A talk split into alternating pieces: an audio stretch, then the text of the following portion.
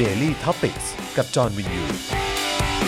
สวัสดีครับ ต้อนรับทุกท่านเข้าสู่ Daily Topics นะครับ ประจำวันที่ 20 พฤษภาคม 2563 นะครับ อยู่กับผม จอห์นวินยู นะครับ โบทตี้ อาจารย์แบงค์นะครับ แล้วก็แขกสุดพิเศษของเราครับ คุณวิโรธลัคนาดิศรครับ สวัสดีค ค รั รับ บสวัสดีครัสบส วัสดีครัวัสดีครับ บ สวัสดีครับท่านครับ ควรจะเรียกว่าอาจารย์หรือว่าเอ่อพี่วิโรธหรือว่าคุณวิโรธดีฮะ เรียกยังไงก็ได้ครับแต่ว่าอย่างนี้ดีกว่าฮะ ฮะ คือ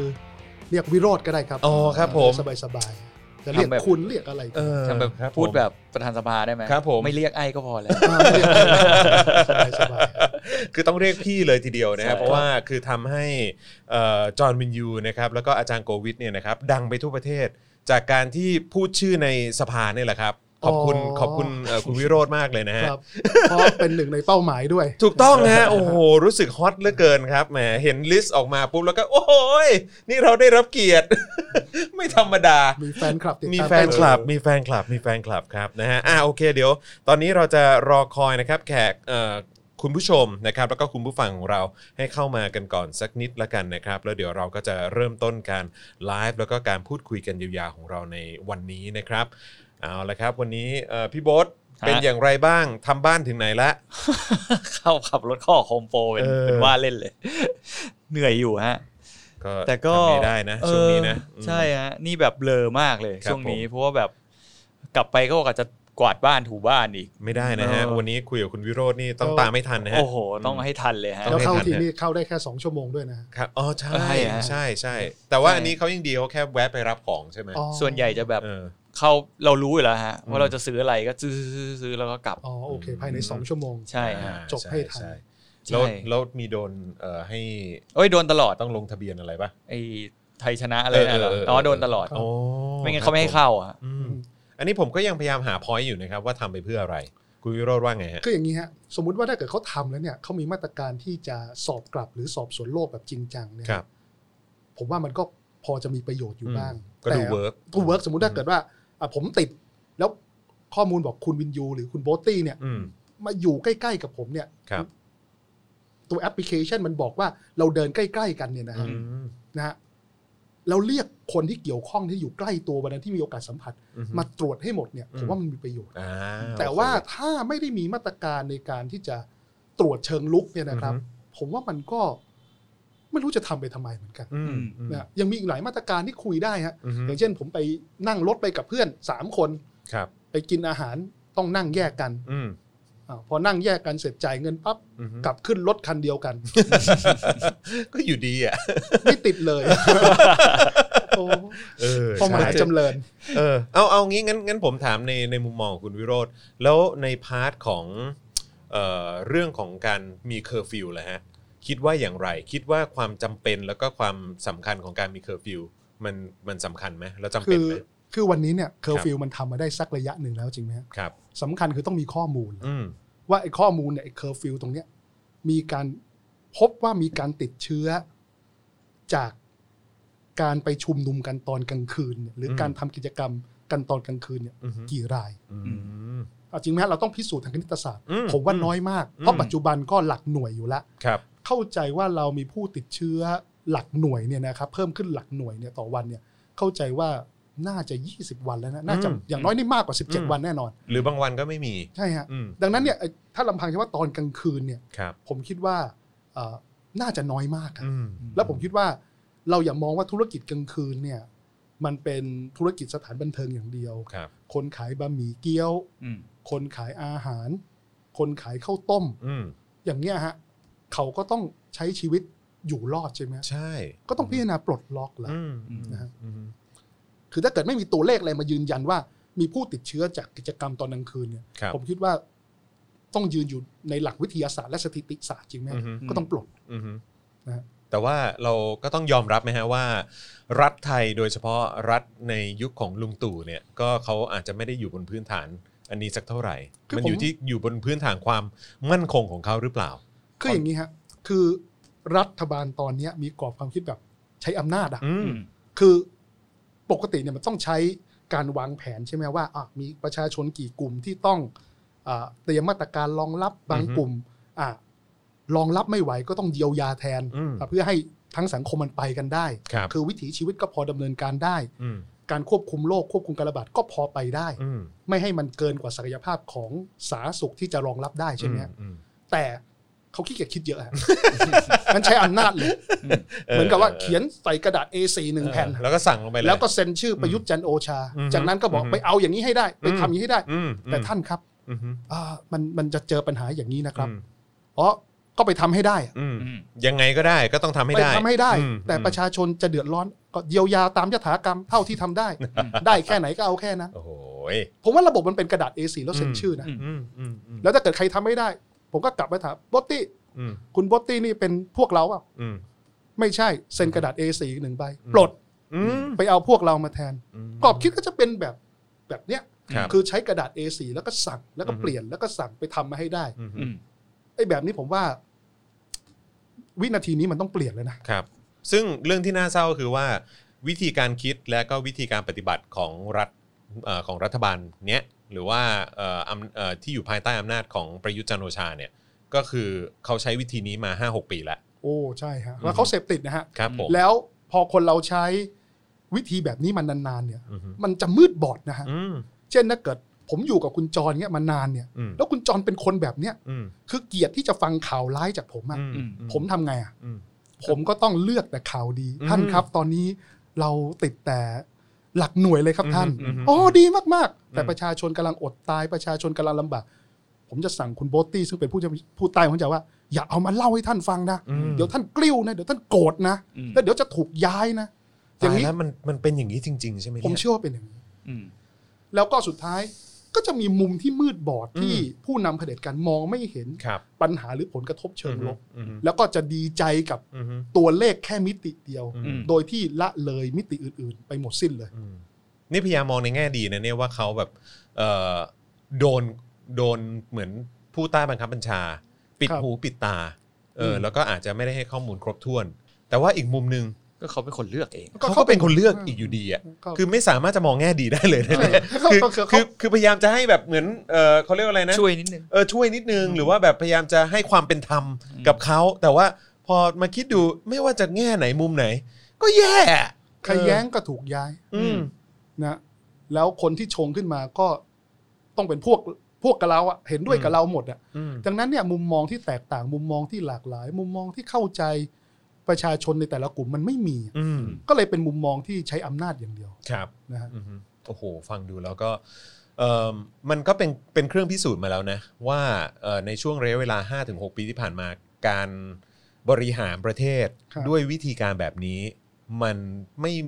มันไม่ได้ผลน่ะแล้วมันก็ไม่ได้มีประสิทธิภาพแล้วก็แล้วก็มันมันไม่ได้เป็นแง่ที่ดีให้กับประเทศชาติ แล้วยิ่งพอมาเจอปัญหาที่มันเป็นเอ่อวิกฤตการณ์ ค ห รับ รือว่าสถานการณ์แบบโควิด -19 เข้าไปอีกเนี่ยมันยิ่งทำให้เห็นชัดว่า วิธีการแบบนี้มันไม่เวิร์ก มันก็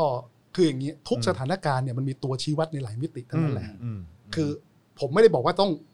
จะต้องละเลยด้านสาธารณสุขนะ ครับ สาธารณสุขเนี่ยหรือผู้ติดเชื้อก็เป็นแค่ตัวชี้วัดมิติหนึ่งที่สำคัญ อืม แต่มิติด้านปากท้องล่ะ อืม มิติเรื่องการทำมาหากิน อื ล่ะ ม ประชาชนในกลุ่มเปราะบางต่างๆ ผู้ประกอบการรายเล็กรายน้อย อืม SME ต่างๆล่ะ อืม วันนี้เนี่ย ผมเชื่อว่าเขามีมาตรการ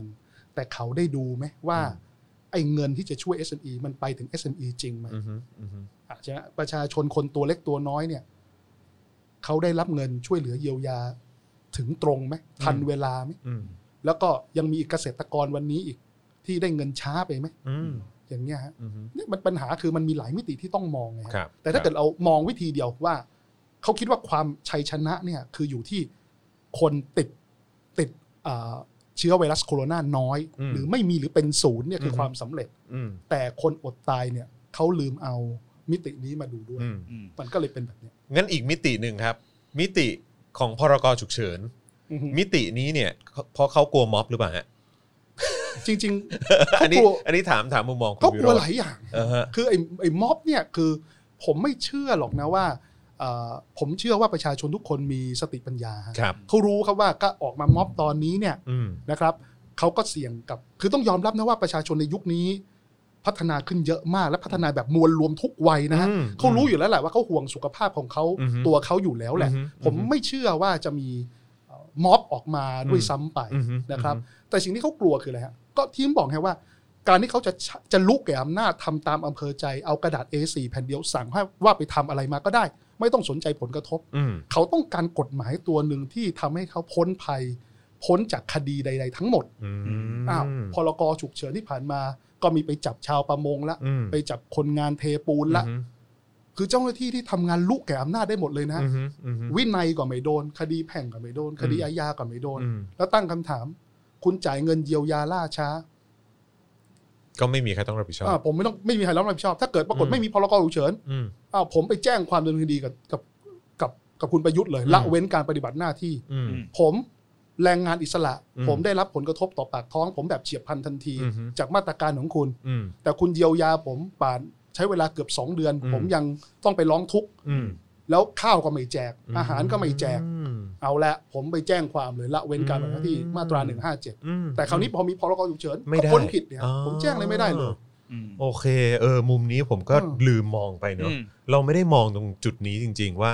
จริง ๆ แล้วเอ่อการที่จะดำเนินคดีกับผู้ที่มีความรับผิดชอบตรงพาร์ทนี้เนี่ย มันก็สามารถดำเนินคดีได้ ถ้าเกิดว่าไม่มีพรกฉุกเฉิน อืม เป็นผมผมไม่แจ้งเลยละเว้นการปฏิบัติหน้าที่ อืม ปล่อยให้ผมหิว ปล่อยให้ อืม ผมไม่ประกอบอาชีพไม่ได้ อืม แล้วรัฐช่วยอะไรผม อืม ตู้ปันสุกชาวบ้านเอาไปตั้ง รัฐทำอะไรฮะ อืม เอาไปติดโลโก้ อืม แล้วก็ช่วยเผยแพร่ ทั้ อื ง ม ที่ไม่มีส่วนร่วมอะไรเลย อืม อ้าวอย่างนี้ก็ได้เหรอ อืม โอ้ยพ่อมหาจำเริญ อืมอืมอืมม อย่างเงี้ยฮะ โอ้โห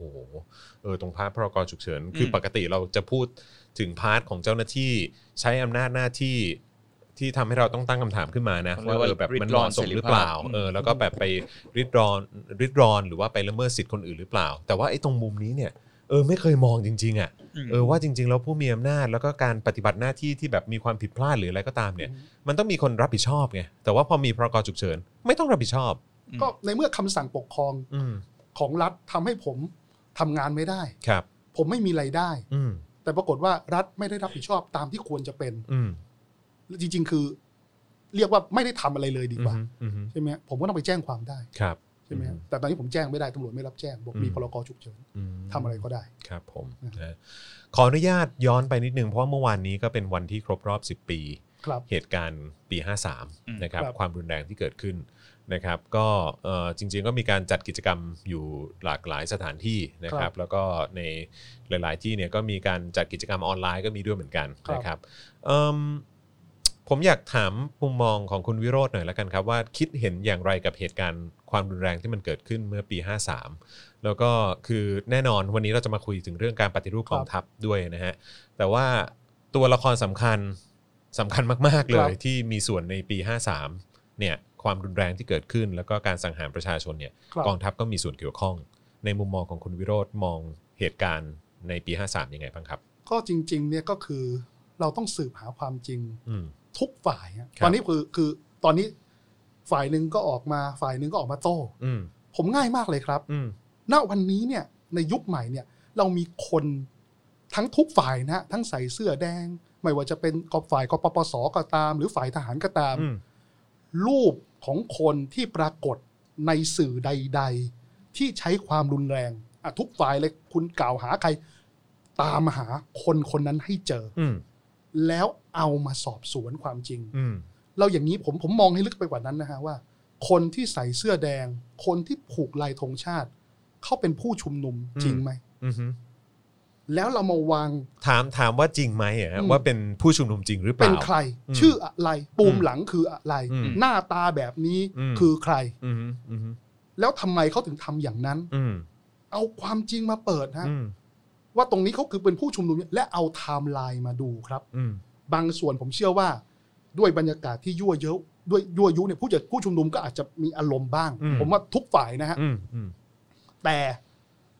มันมีผมตั้งข้อสังเกตว่ามีใครหรือไม่ อืม ที่ใส่เสื้อใส่ชุดแบบผู้ชุมนุม ไม่ว่าฝ่ายใดฝ่ายหนึ่งนะฮะ อืม แล้วเข้ามาเป็นตัวเปิด เข้ามายั่วยุ เข้ามาทำให้สถานการณ์มันลุกลาม อืมฮึ ซึ่งผมคิดว่าต้องสืบให้เจอ อันนี้อันนี้กำลังตั้งข้อสังเกตว่าเป็นเจ้าหน้าที่ป่ะฮะ ใช่ฮะ อืม เพราะผมผมเจอเหตุการณ์ในโอ ตอนนี้ผมผมผมระแวงทุกอย่างเลย อืม ว่าทุกอย่างมันสามารถสร้างขึ้นมาได้หมด อืม อืม ถูกไหมฮะแล้วผมเจอวารสาร อืมฮึ หลายชิ้นก็บอกว่า มีปฏิบัติการข่าวสารในช่วงเวลานั้น อืม เหมือนกัน อืม ดังนั้นเป็นเรื่องปกติครับที่ อื จะมีเจ้าหน้าที่ใส่ชุดเป็นผู้ชุมนุมเข้าไปแอบแฝง อันนี้ผมพูดถึงทุกม็อบนะครับ อือฮึอือฮึ ถ้าไม่ว่าจะเป็นม็อบที่ผูกสัญลักษณ์เป็นลายธงชาติก็ดี อือฮึ หรือว่าเป็นม็อบที่ใช้เสื้อแดงเป็นสัญลักษณ์ก็ อื ดี มอืม และที่สำคัญที่สุดเจ้าหน้าที่ทหารที่ปรากฏเป็นภาพว่าใช้อาวุธสงครามมีการยิงมีการลั่นไกถามตามตัวไม่ได้อะครับ อืม อืม ก็ตามมาคุยให้หมด อืม ตามมาสืบมาสอบให้หมด อืม เอาความจริงมาแบร์แล้วให้ประชาชนได้รู้นะฮะตราบใดก็ตามที่อดีตยังไม่ถูกทำให้กระจ่างและชัด อดีตเนี่ยมันไม่ใช่อดีต แต่มัน อืม ยังคงเป็นปัจจุบันเสมออ อืม อืม แล้วมันก็จะเป็นโซ่ตรวนให้มันไปสู่อนาคตไม่ได้ อืม เพราะก็จะคุยกันเรื่องเนี้ย อืม ไม่ ไม่ จ จ บบ ไม่ สักที สิ้น อืมอืม เอามาเลยคนบอก อันนี้ก็เห็นเสื้อแดงถือยางรถยนต์ อืม เอาคนคนนั้นมา อืม ว่าเป็นผู้ชุมนุมจริงไหมห้ามีห้าคนเป็นผู้ชุมนุมกี่คน อืมอืม ที่ไม่ใช่ผู้ชุมนุมกี่คน อืม อ่ะเห็นลายธงชาติถือไม้ถืออะไรบางรูป แทนที่เราจะแทนที่เราจะกล่าวหากลับว่าอ่ะคุณก็ทำเหมือนกัน อืม ไม่เลยตามคนเหล่านั้นมาเล อื ย ม นึกภาพไหมฮะ อืม คือไม่ต้องมากล่าวหากันว่า คุณทำอ่ะคุณก็ทำเหมือนกันอ่ะทหารก็ทำอ่ะเพราะคุณทำอย่างนี้ทหารก็เลยต้องทำอย่างนี้ เอาทุกคนที่ทำมากลางแล้วสืบให้หมดเลย อืมอ่ะมันก็จะมีคำถามขึ้นมาว่า แล้วทำได้เหรอ ไม่แล้วใครจะทำด้วย ก็อ่าโอเค แล้วอืมก็ก็เคยมีองค์กรอย่างรู้สึกว่าจะคอปคอป่ะฮะ ครับ เออใช่ไหมฮะที่เป็นเหมือนแบบดูเรื่องแบบติดตาม ครับ เหตุการณ์ที่มันเกิดขึ้นหรือว่าไอ้เอ่อติดตาม แต่สุดท้ายก็เป็นหมันนะฮะ อ่าใช่ คราวนี้เกิดเรา อ่าฮะ ทำกันจริง ๆ จ อ่าฮะ ังๆมีภาคประชาชนเข้าไปมีส่วนร่วม อือฮึ ด้วยเนี่ย คืออย่างนี้ฮะการที่จะตามหาความจริงได้เนี่ย มันต้องให้ภาคประชาชนทุกฝ่ายเข้ามามีส่วนร่วม เชื่อผมไหมผมกับคุณโบตตี้อยู่คนละข้างกันเนี่ย อืม แต่เวลาที่ถูกรับภารกิจเนี่ย อืม แล้วต้องมาสืบหาความจริงร่วมกันเนี่ย แล้วพอเราได้คุยกันนะ อืม มันมันจูนความรู้สึกนะ อืม แล้วถ้าเกิดมีข้อเท็จจริงมากลาง มันจะมีข้อเท็จจริงบางอย่างที่ ผมเคยกล่าวหาคุณโบตี้ แต่หลักฐานมันคามืออะ อืม มันทำให้ผมเข้าใจ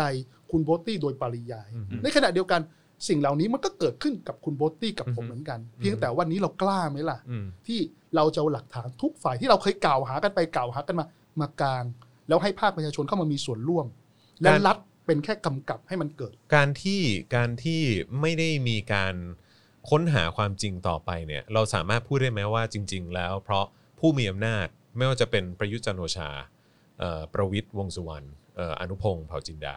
ซึ่งเป็นคนที่มีส่วนเกี่ยวข้องกับเหตุการณ์เมื่อ 10 ปีที่แล้ว เขาไม่กล้าที่จะเปิดเผยความจริง หรือว่าไม่กล้าที่จะให้มีการสืบค้นหาความจริงหรือเปล่าฮะ ผมมองไป โอเค ไป เราอาจจะฟันธงไม่ได้นะว่าเขากล้าหรือไม่กล้า อ่าถูกต้อง แต่ว่าเราต้องไม่ลืมว่าเขาก็มีส่วนเกี่ยวข้องโดยตรง คือจริง ๆ แล้วมันมีกลไก พอเรา อืม มีความขัดแย้งกันแบบนี้เนี่ย อือฮึ จริง ๆ เนี่ยปรากฏการณ์ที่เกิดคนไทยฆ่าเองที่เรียก อือฮึ ว่า mass sacker เนี่ย อือ ฮะ ฮึ ไอ้นี่ไม่ได้ครั้งแรกนะครับ อือฮึ นะครับเอ่อ ใช่ แต่ถ้าย้อนกลับไปเนี่ยถ้าใกล้ๆก็คือ 6 ตุลา ครับผม 19 สังเกตไหมฮะก็ไม่มีการชำระ อืม แล้วก็พยายามบอกว่า เออ จะพูดถึงทำไมล่ะ อืม มันเป็นการบาดเจ็บ มันเป็นรอยบาดแผล อืม แต่ผมว่ามันเป็นการดีนะ อืม คือคำว่าประวัติศาสตร์คืออะไรคุณคุณจร อืม ประวัติศาสตร์เนี่ยสิ่งใดที่มันเกิดแล้วมันเป็นบาดแผล อืม เราต้องชำระ อืม อืม และถอดบทเรียน และเอาบทเรียนนั้นเนี่ยมาให้คนรุ่นหลังเนี่ยได้เรียน อืม เพื่ออะไรฮะ จะได้ไม่ต้องไปฆ่ากันเอง เรา แบบ ไม่ นั้น ทำซ้ำอีกอืม ไม่ต้องทำ อืม แต่ประเทศไทยแปลกเห็นไหม อื ฮะ ม พอ 6 ตุลา19แล้วไม่ถอดบทเรียน ไม่พูดเลยด้วยซ้ำ ไม่อยู่ในหนังสือเรียน ใช่อ่ะถึงมีอ่ะผมให้ความเป็นธรรมนิดนึง ถึงมีก็มีแค่ ผมว่า ไม่ พา กี่บ รารรก ทั รา ด ฟหนึ่งอะ ใช่ เต็มที่ ใช่ รูปภาพก็ไม่ปรากฏ ใช่ อืม รายงานก็ไม่ให้เด็กทำ ครับ powerpoint ไม่ให้เด็กนำมานำเสนออ ม ขนาดผมจะนำเสนอในสภาเงี้ย ยังไม่ยอม ท่านประธาน เลย ยังไม่ยอมเลย ใช่ ตัดรูปเลย ครับผม ลองแปลกนะแต่ถ้าเกิดเราเอามาชำระความกันเนี่ยแล้วเด็กเนี่ย มันจะไม่เกิดอย่างนี้หรอกครับอ๋อไม่จะจะไม่ถูกยั่วยุว่าฆ่าคอมมิวนิสต์ไม่บาปหรอก อืม อืม มันจะไม่เจอแบบนี้หรอกว่าฆ่าเสื้อแดงไม่บาปหรอก อืม พวกนี้เอ่อไม่รักชาตินะ จะไม่เกิดวัฒกรรมชังชาติอย่างนี้หรอก อืมอืม ไม่เกิดคำพูดที่เหยียดและผลักให้คนไทยที่คิดไม่ตรงกันไปอยู่อีกกลุ่มหนึ่ง อืม และสร้างความชอบทำให้กับฝ่ายตัวเองที่จะทำลายเขายังไงก็ได้ อืมอืม แบบเนี้ยมันจะไม่เกิดขึ้นเนี่ยถ้าเราถอดบทเรียนตั้งแต่ 6 ตุลา อืม 19 แล้ว 53 ก็เหมือนกันเห็นไหมฮะ อือฮึ พอเราไม่เรียนรู้มันเกิดอีก อืม และถ้าเรายังปล่อยโดยที่ไม่เรียนรู้อีกเนี่ย มันเดี๋ยวมันก็จะเกิดอีก อืม แต่ยากคุณจอน อืม ยุค 19 เนี่ยมันไม่มีโซเชียลมีเดีย อืม สื่อทั้งหลายมันไม่ชัด อืม เด็กยิ้มยังหากันไม่เจอเลย อืม จริงไหม แต่วันนี้ผมเชื่อว่าเจอ ถ้า อืม ถ้ามีภาพต่างๆผมว่าเจอ ถ้าเอาจริง ถ้าเอาจริงๆผมว่าทำได้ อืม แล้วผมว่าเราไม่ควรปล่อยผ่านด้วย ๆอืม แล้วถ้าไม่ปล่อยทำไงฮะก็ตามอย่างนี้ไปเรื่อยๆฮะ อืม เอาภาพมาทุกครบทุกปีก็ตามจนกว่า กลุ่มคนที่มีอำนาจและกลัวว่าตนเองจะได้รับผลกระทบโรยลา อืม นะครับ ผมยกตัวอย่างเหมือนกับเอ่อยุคอย่างของสเปนอย่างเงี้ย อืม อย่างฟรังโกอย่างเงี้ยฮะ อืม กว่าที่จะชำระก็ต้องรอเขาหมอดมวยไปแล้ว อืม อย่างเงี้ย อืม ก็จะต้องแต่ยังไงก็ต้องชำระ อืม นะครับ ม ต้องชำระไม่งั้นเนี่ย คนไทยไม่ได้เรียนรู้ แล้วก็จะเจอเกิดเหตุการณ์บาดแผลเงี้ย อืม ซ้ำแล้วซ้ำเล่า อืม ผมไม่อยากให้ลูกหลานผมต้องมาเจออย่างนี้ ไม่อยากจะเดี๋ยวอนาคตมีเสื้อฟ้าเสื้อ อืม เสื้อสีแสด สี อืม ชมพูอะไรอย่างนี้ อืม เกิดขึ้นอีกนะ ผมไม่เอาแล้วนะ อืม นะครับ เอ่อพูดถึงเรื่องของการชำระประวัติศาสตร์กับเรื่องราวที่เกิดขึ้น ครับ ไม่ว่าจะเป็นปี 53 เองเอ่อหรือว่าเอ่อเหตุการณ์เดือนตุลาใช่ไหมครั ครับ บ หรือว่าอ่าโอเคแบบอาจจะไปถึงพฤษภาธมินหรืออะไรก็ตามนะฮะคือโอเคแบบไอ้ความหวังของเราที่จะมีการเปิดเปิดเขาเรียกว่าอะไรนะ เปิดโปงเหรอหรือว่าแบบ อืม เหมือนสร้างความกระจ่าง ครับ ให้คนได้เห็นถึงถึงข้อเท็จจริงที่มันเกิดขึ้นเนี่ย ก็ฟังดูแค่นี้ก็เป็นเรื่องยากละ ครับ นะฮะแต่ว่าในอีกเรื่องหนึ่งที่เราจะมาคุยในวันนี้เนี่ยก็คือการปฏิรูปกองทัพ ครับ ก็ฟังดูก็เป็นเรื่องยากไม่แพ้กันนะฮะ ก็คืออย่างเนี้ย พอเราพูดถึงเขาว่า นี่ไง จะทำอย่างใดอย่างหนึ่ง อ่า เนี่ย ฮะ บางคนถามว่าจะทำได้เลยไหม อืม คืออย่างนี้ฮะ มันไม่ใช่ระบบศูนย์หนึ่งนะฮะ ครับ การปฏิรูปมันไม่เหมือนการปฏิวัติจ อื ริง ม ๆห้ามใช้ว่าปฏิวัติใช้ว่ารัฐประหาร อ่า รัฐประหารนี่คืออ๋อคุณคุณคุณคุยกันไม่รู้เรื่องใช่ไหม อือฮึ ดังนั้นผมยึดอำนาจเลย ทุบโต๊ะเลย อ่าทุบ ยึด โต๊ะ อำนาจ ยึดอำนาจมัน ครับ มันศูนย์หนึ่งใช่ไหม อื ฮะ ม โดยที่ไม่ต้องคำนึงถึงผลกระทบอะไรคือเอาปืนเอาอำนาจมายึดเลย อืม นะครับ แต่พอพูดพอเราพูดถึงการปฏิรูปมันต้องค่อยๆทำ อืม คืออย่างนี้ฮะเบื้องต้นเนี่ยเราต้องจัดสามองค์ประกอบเนี่ย ให้มันเข้ารูปเข้ารอยไอ้สามองค์ประกอบที่ว่าเนี่ย ถ้าเกิดมันใช้ไปในทางที่ผิดเนี่ยมันบันไลเลยคืออะไรฮะหนึ่งคืออำนาจตามกฎหมาย อืม สองคืองบประมาณ อืม สามคือกำลังคน อืม กองทัพวันนี้มีครบเลย ครับผม งบประมาณปีหนึ่งของกลาโหมก็ อือหืออู้ ส ฟู่ อง ฮะ แสนกว่าล้าน ครับผม พูดถึงงบผูกพันเนี่ยแล้วยิ่ง อืม ทุกข์ใจ อืม ผูกพันไปเกือบร้อยละยี่สิบของงบประมาณรายจ่าย อืม เกือบร้อยแล้วเพิ่มขึ้นมาเรื่อยๆนะตั้งแต่รัฐบาลนี่เพิ่มขึ้นมาเรื่อยๆนะ อืมอืม จาก 10กว่าเปอร์เซ็นต์ตอนนี้มาถึง18 19เปอร์เซ็นต์แล้ว อืม ทั้งที่กฎหมายเนี่ยนะครับเอ่อระบุว่าโดยเฉลี่ยแล้วเนี่ยหนี้ผูกพันจะต้องไม่เกินร้อยละสิบ เอ้า แต่เฉพาะกลาโหม อ่าฮะ จัดไป 20 ก็คือไปกินโควต้ากระทรวงอื่นไง อ๋อ เอาเลยฮะ เอ้ยทำไมเขาได้รับสิทธิเอ่อสิทธิพิเศษนะฮะ อ่าว่าขึ้นนี่ฮะก็คือ อย่างนี้แหละมันสะท้อนว่าอะไรคุณจอมมันสะท้อนยุทธศาสตร์ของ อ่าฮะ วิสัยทัศน์ของของของรัฐบาลนี้ไง ถ้าเกิด และผู้นำ ถ้าเกิดรัฐบาลนี้มองว่าสิ่งที่ต้องสร้างหนี้ผูกพันคือการลงทุนในระยะยาวและถึง อืม ก่อนหนี้ผูกพันใช่ไหม อือฮึ ถ้าเกิดหนี้ผูกพันไปอยู่กับ แต่คมนาคมนี่ยังอันดับหนึ่งอยู่นะครับ อือฮึ แต่อันดับสองผมยังคาดหวังว่าเรื่องของการสร้างนวัตกรรม อืม เรื่องของการปฏิรูปการศึกษา อืม อย่างเงี้ยแล้วเราเห็นหนี้ผูกพันเนี่ย อืม เกิดขึ้นกับสิ่งเหล่านี้ เรารู้แล้วว่ารัฐบาลมีวิสัยทัศน์ละ อืม ที่จะพาประเทศไป ครับ ไปสู่อีกจุดหนึ่งแล้วมัน อืม ต้องลงทุนระยะยาว ครับ หยอดเงินทุกปี ทุกปีและทำให้มันสำเร็จให้ได้ อืม แต่พอพอพบว่าอันดับที่สองเนี่ยเรากินโควต้าไปเกือบ 20%เ อืม กินเกินค่าเฉลี่ย เป็น คื ของกลาโหม ของกลาโหม อือหือ มันหมายว่าไงฮะก็แสดงว่าเราต้องการสร้าง กองทัพ ความยิ่งใหญ่ กองทัพที่ยิ่งใหญ่ อือฮึ ซึ่งมันถูกหรือเปล่า เนี่ย 4.0 ไทยแลนด์ 4.0 เนี่ยปรากฏว่าหนี่ผูกพันเนี่ยลำดับที่สองเนี่ย อือฮึ คือกลาโหม อ่ะอันนี้อันนี้ถือว่าเป็นเรื่องที่ผมฟังแล้วผมก็ตกใจนะ อืม เออเพราะอันนี้เป็นเป็นรายละเอียดที่ อืม ที่วันนี้โชคดีมากที่ได้คุณวิโรจน์มาอธิบาย อืม ให้ฟังแบบว่าตรงหน้าอย่างเงี้ย อืม เออถึงเข้าใจคุณผู้ชมและคุณผู้ฟังที่กำลังฟังอยู่ตรงนี้เนี่ยรู้สึกว่าอย่างไรบ้างอ่ะลองพิมพ์เข้ามาด้วยนะครับพอฟังแบบนี้ตกใจแบบผมหรือเปล่านะฮะยี่สิบเปอร์เซ็นต์ เกือบ 20 พระเจ้า นะฮะ อืม แล้วที่สำคัญที่สุดคือ ไอ้หนี่ผูกพันเนี่ยมันแหม่มันด้วยรักและผูกพันจริง อื ๆมนะคือทีเด็ดมันอยู่ตรงนี้ เอาละ นึกว่าเมื่อกี้ทีเด็ดแล้วนะ ที่เด็ดมันอยู่ที่ว่า เ เมื่อไหร่ที่อย่างเช่นสไตรเกอร์ที่มีปัญหากันเนี่ย ครับ ที่กองทัพบอกลดแล้วนะ จากเดิมต้อง 900 ล้าน เหลือแค่ 450 อืม เราก็ถามว่าทำไมมันไม่ตัดไปเลยล่ะอีก 450 ก็เป็นศูนย์ไปเลยเลย อืม คือที่ต้องผูกพันเพราะรัฐธรรมนูญนะฮะ อืม รัฐธรรมนูญนี่บอกฮะนี่คือช่องว่างของรัฐธรรมนูญว่า เมื่อไหร่ผูกพันไปแล้ว ปีต่อต่อๆไปจะตัดไม่ได้ อืม สอสอก็ตัดไม่ได้ อืม คณะกรรมาธิการพิจารณาร่างงบประมาณรายจ่ายประจำปีก็ตัดไม่ได้ อืม หมายความแล้วถ้าดาวแล้วอ่ะคืนใบจองไม่ได้ อืม ไอ้รถถังคันเนี้ยนะฮะเขาก็เลยต้อง วางเงินดาวน์ไว้ ก็คือก่อนหนี้ผูกพันเอาไว้ หื เพื่อไม่ให้ใครตัดและแตะเข้าได้ในปีงบประมาณถัดๆไป โอ้โห นี่คือเหตุผลเลย โอ้พระเจ้า ฟังแล้วก็แบบ อ่าอยากนึกภาพไหมสภาพผมบอกเนี่ยพ่อแม่กำลังป่วยติด อืม โรคป่วยมากเลย ไปดาวน์รถหรูป้ายแดงบอก อืม ไปคืนใบไปคืนใบจองซะ อืม ไม่คืน อืม อ่าจะจะกำใบจองนี้ไว้ มม บอกปีหน้าค่อยซื้อก็ได้ อืม แต่ว่าปีหน้าแล้วร้านร้านลวงเรายังจะฟื้นหรือเปล่า อืม อาติ อืม ไม่รู้ว่าอัวจะซื้ออ ม ไอ้รถหรูป้ายแดงนี่ให้ได้ อืม เนี่ยสภาพก็เป็น อันนี้มันเป็น เป็นคือถ้าถ้าถามถึงผู้ที่ติดตามแล้วก็ อืม เอ่อให้ความสนใจกับความเคลื่อนไหวของกองทัพมามาเป็นระยะเวลายาวนานนะนะฮะเอ่อมันมันมันเพิ่งมาเป็นในยุคนี้ของยุคหลังรัฐประหารหรือว่ามันเป็นมาสักพักหนึ่ง โอ้ แล้ว เป็น ฮะ มาสักพักหนึ่งแล้วฮะอย่า อื ง ม บ้านพักตักอย่างเรียกอะไรสถานที่พักฟื้นและพักผ่อน อือฮึ ที่มณฑลทหารบก 37 ครับผม ที่เชียงรายเนี่ยนะครับ ครับ ก็ต้องให้ความเป็นธรรมอะครับเพราะว่าเพราะว่าไม่ใช่งบ 63 นะ อือฮึ เป็นงบ งบห้าเก้า 59 เป็นงบ ห้า 59 เก้าอ่ะฮะ อ่ามันยุคขอสชเลย เอาเหรอฮะ นะฮะ อืม นี่แหละลองแปลกไหมฮะว่า อือฮึ อยู่ดีๆเนี่ย ช่วงนั้นเหนื่อยแล้วหรือว่าอะไรเลยแบบว่า มันแสดงถึงความฟุ้งซ่านอะ พอฟุ้ง ซ่าน เงินมันเหลือเยอะ เออฮะ เขาบอกเขาใช้นี่ ผมผมไม่ชอบใจที่โคศกชี้แจงว่าไม่ใช่งบประมาณแผ่นดิน ครับ แต่เป็นงบประมาณของ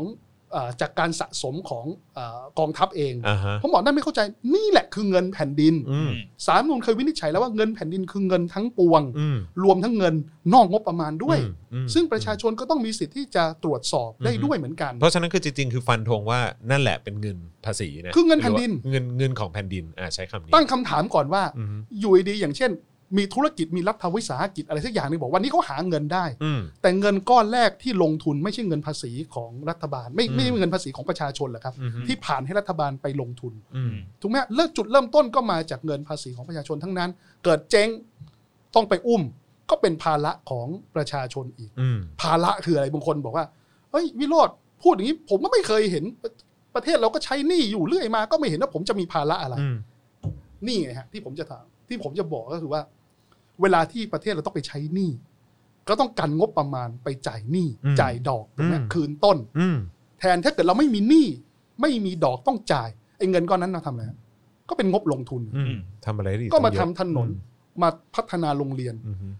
การที่บอกเป็นภาระของประชาชนคือเป็นภาระที่ประเทศและประชาชนต้องอยู่กับการไม่พัฒนา อืม เพราะรัฐบาลไปก่อนหนี้เอาไว้ อืม ที่เขาบอกว่าซวยถึงลูกถึงหลานเนี่ยฮะ อืม ที่บางคนก็มีตั้งสโลแกนว่า ลุงกู้มาผ่านลูกหลานต้องตามใช้ อืม นี่สิ่งที่เขากลัวตามเขากลั อื ว ม เขากลัวแบบนี้ อืม แต่ถ้าเกิดกู้มาแล้ว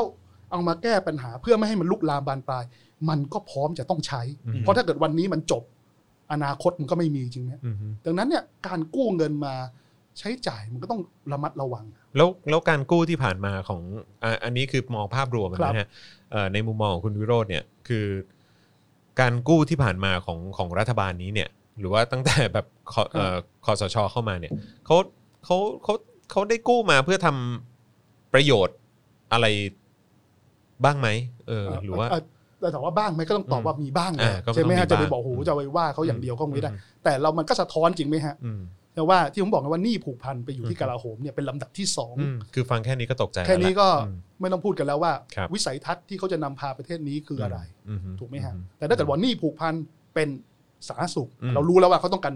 ปฏิวัติระบบสาธารณสุขให้ อืม ดีขึ้นยกระดับมาตรฐานสาธารณสุขให้ดีขึ้นหนี่ผูกพันโอ้เป็นอยู่ที่การศึกษา อืม ใช่ว่าเขาต้องการ เงินมันก็จะเทป ถูกไหมฮะ อืม แล้วเป็นการลงทุนต่อเนื่องถึงเนี่ย อืม รัฐธรรมนูนเนี่ยมีเจตนาที่ดีคือว่าเมื่อไหร่คุณลงทุนแล้วก่อนหนี้ผูกพันคุณห้ามยกเลิกโครงการ อืม หมายความว่าถ้าเกิดรัฐบาลก่อนหนี้ผูกพันกับการศึกษาไทยปฏิรูปการศึกษา รัฐบาลอื่น คุณยกเลิกไม่ได้นะ คุณ อืม ต้องทำต่อ อืม อืม ต้องทำให้สำเร็จว่าไง แต่ ดีก นี่ ว่า คือมาใช้กับ กลาโหม กลาโหมหมายความว่ารัฐบาลต่อมายังไงก็ต้องซื้อรถถังต่อนะ อืมม อะนึกภาพไหมฮะ อืม นี่คือแนวคิดที่เอาข้อดีของรัฐธรรมนูญมาใช้ในการตอบสนองความต้องการของตัวเองอ่ะ อืมอืม และนี่แล้วมันไม่แค่มันแล้วมันไม่ใช่แค่ความต้องการของตัวเองนะคุณจอห์น อืม มันคือทิศทางและก็ตำแหน่งที่ยืนของประเทศ อืม ในอนาคตอืด้วย มเพราะฉะนั้นคือ วามากลัว กลาโหมเอ่อล่อไปซะยี่สิบเปอร์เซ็นต์แล้ว เราก็ไม่ต้องพูดถึงเลยก็คือว่าหมายของว่าคนที่ได้รับประโยชน์โดยตรงก็คือกองทัพ ใช่ อืมเพราะฉะนั้นอันนี้ก็คือหนึ่งหนึ่งในพาร์ทที่คุณวิโรจน์พูดถึงก็คือว่า เม็ดเงินที่ งบเยอะ ที่ไหลเข้าไปในกองทัพเนี่ยมันเยอะแยะมากมาย แล้วก็ เหเน พอเงินเยอะก็ฟุ้งซ่านเนี่ยฮะ อืม คิดอะไรไม่ออกก็ต้องไปทำภารกิจอื่นที่ไม่ใช่ภารกิจของตัวเอง อืมอืม ก็ไปสร้างสถานพักฟื้นและพักผ่อน ครับผม ไปลงทุนในกิจการเชิงพาณิชย์ต่างๆนะ อื ฮะ มอืม แล้วก็ที่บอกว่าจะส่งมอบให้กรมธนารักษ์ 40 โครงการ ก็ปรากฏว่าไม่มีกำหนดการที่ชัดเจน อืม เอาละนี่คือระยะแรก นี่ยังไม่ต้องพูดระยะที่สองนะ ครับ แล้วก็ผมก็ทราบมาว่าไอ้ตัวที่เชียงรายเนี่ยนะสถานพักฟื้นและพักผ่อนเนี่ยก็อยู่ในหนึ่งใน 40 โครงการ อืม แต่แปลกไหมไอการปฏิรูปที่กองทัพที่ผ่านมาที่บอกว่า จะมีการปฏิรูปโดยโอนกิจการเชิงธุรกิจของกองทัพบบกไปให้กรมธนารักษ์ อืม เบื้องต้นระยะแรก 40 โครงการ คุณจรรู้ไหมไปหาดูนะ40 โครงการเนี่ยอะไรบ้าง อืม ไม่มีนะ อืม ไม่รู้ประชาชนไม่รู้นะ ครับ แล้วงบการเงิน มันเป็นความลับหรือเปล่าความลับแบบ อืม ความมั่นคงของชาติ อ้าวสถาน สถานพักฟื้นและพักผ่อนนี่มันเป็นความมั่นคงอะไร ของใคร เออเนี่ยฮะแล้วคราวนี้คืองบก่อนก่อนที่จะโอนอ่าธุรกิจแล้วแปลกไหมฮะ อ่าฮะ ผมก่อนที่ผมจะโอนธุรกิจให้กับคุณจร คุณจรต้องดูงบการเงินผมก่อน อืม แต่นี่มันไม่ใช่เรื่องส่วนตัวเป็นเรื่องของสาธารณะต้องเปิดงบการเงินของ 40 โครงการนั้นให้ประชาชนรู้ก่อน ม ว่าที่ผ่านมาแล้วเปิดสวัสดิการให้กับข้าราชการกลาโหมว่าเป็นไงสมเหตุสมผลหรือไม่ เปิดออกมาก่อนแล้วค่อยโอนแล้ว อัน ทำ นี้ ให้ มัน ถู เบ ต้อง สิกเลยใช่ไหม ถูกต้อง อืม แต่นี่คืองุบงิบงุบงิบบอกโอนแล้วนะ โอนอะไร อืม แล้ว 40 โครงการจะโอนแล้วเสร็จเมื่อไหร่ และไอ้นี่คือเฟสแรกแล้วเฟสสองล่ะ แล้วกองทัพเรือกองทัพอากาศล่ะเมื่อไหร่จะทำ อืม ตอบไม่ได้เลย อืม แม้กระทั่งผลสอบกราดยิงโคราชก็ยังไม่สรุป อืม สนามมวยที่เกิดซูเปอร์สเปรดเดอร์ อืม ผลสอบก็ยังไม่ออก อืม เอาแล้ว เนี่ยมันแปลกไหมฮะนี่คือปัญหาเลย ในฐานะที่เป็นตัวแทนของประชาชน ช็อกไหมฮะ ช็อกเลยครับแต่จริงจริงจริงอย่าเรียกว่าช็อกเลยผมผมแหม่ผม ไม่อยาก รู้ ใช้ อยู่ คำว่าชินเลยอ่ะ ผมรู้อยู่ก่อนแล้วอะ เออ มันเป็นอย่างเงี้ยตั้งแต่เขาพูดเนี่ยผมก็รู้อยู่ก่อนแล้วแหละ อืม แต่ผมไม่อยากจะพูดตอนนั้นกลัวประชาชนผิดหวังอะ อืม แล้วก็เหมือนกับเราไปตีปลาหน้าใส อืม ใช่ไหมแล้วก็บอกว่าอ่าเขาอาจจะจริงใจก็ได้ผมก็ให้เวลา อืม พอครบ 90 วันก็เรียบร้อยโรงเรียนจีน อืม มันเป็นไปได้ไหมว่าเขาจะพยายามทำให้ประชาชนลืม อืม พอก็แน่นอนนะก็ซื้อเวลาเป็นผมผมถ้าผมคิดในกรอบแบบแบบเขานะ อืม ต้องการผลักภาระให้เรื่องมันเงียบ ผมก็ต้องทำแบบเนี้ย อืม สร้างอะไรเท่ๆขึ้นมาสังเกตไหมฮะ อืม มักจะต้องสร้างเรื่องเท่ๆสร้างความดราม่า อืม ความเป็นวีระบุรุษ มี า MV มี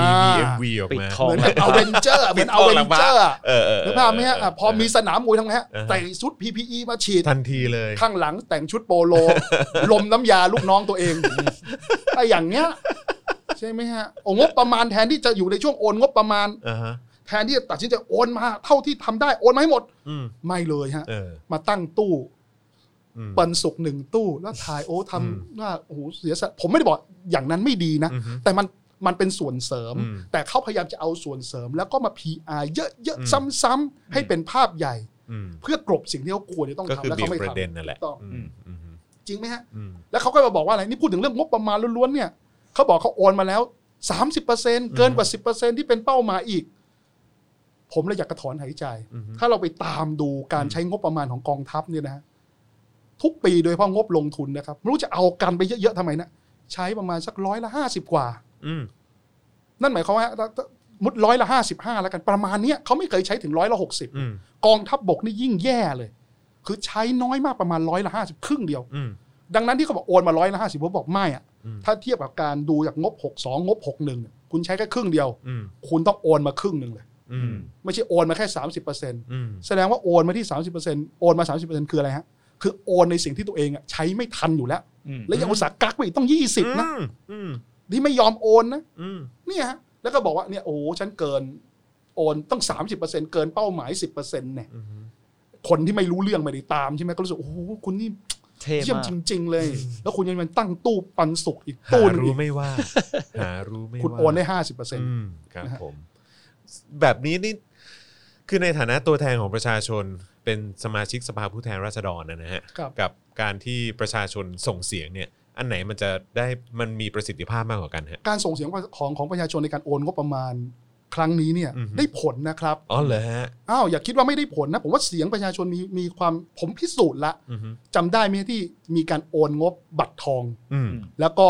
กองทุนเสมอภาคเพื่อการศึกษา อืม ก็มีคนบอกอ้าวกองทุนเสมอภาคเพื่อการศึกษาหรือเรียกว่ากสศเนี่ยเขาไปช่วยเด็กยากจนพิเศษนี่ อืม แล้วคุณจะไปโอนเข้ามาทำไม อืม ตอนนี้เด็กยากจนพิเศษในช่วงที่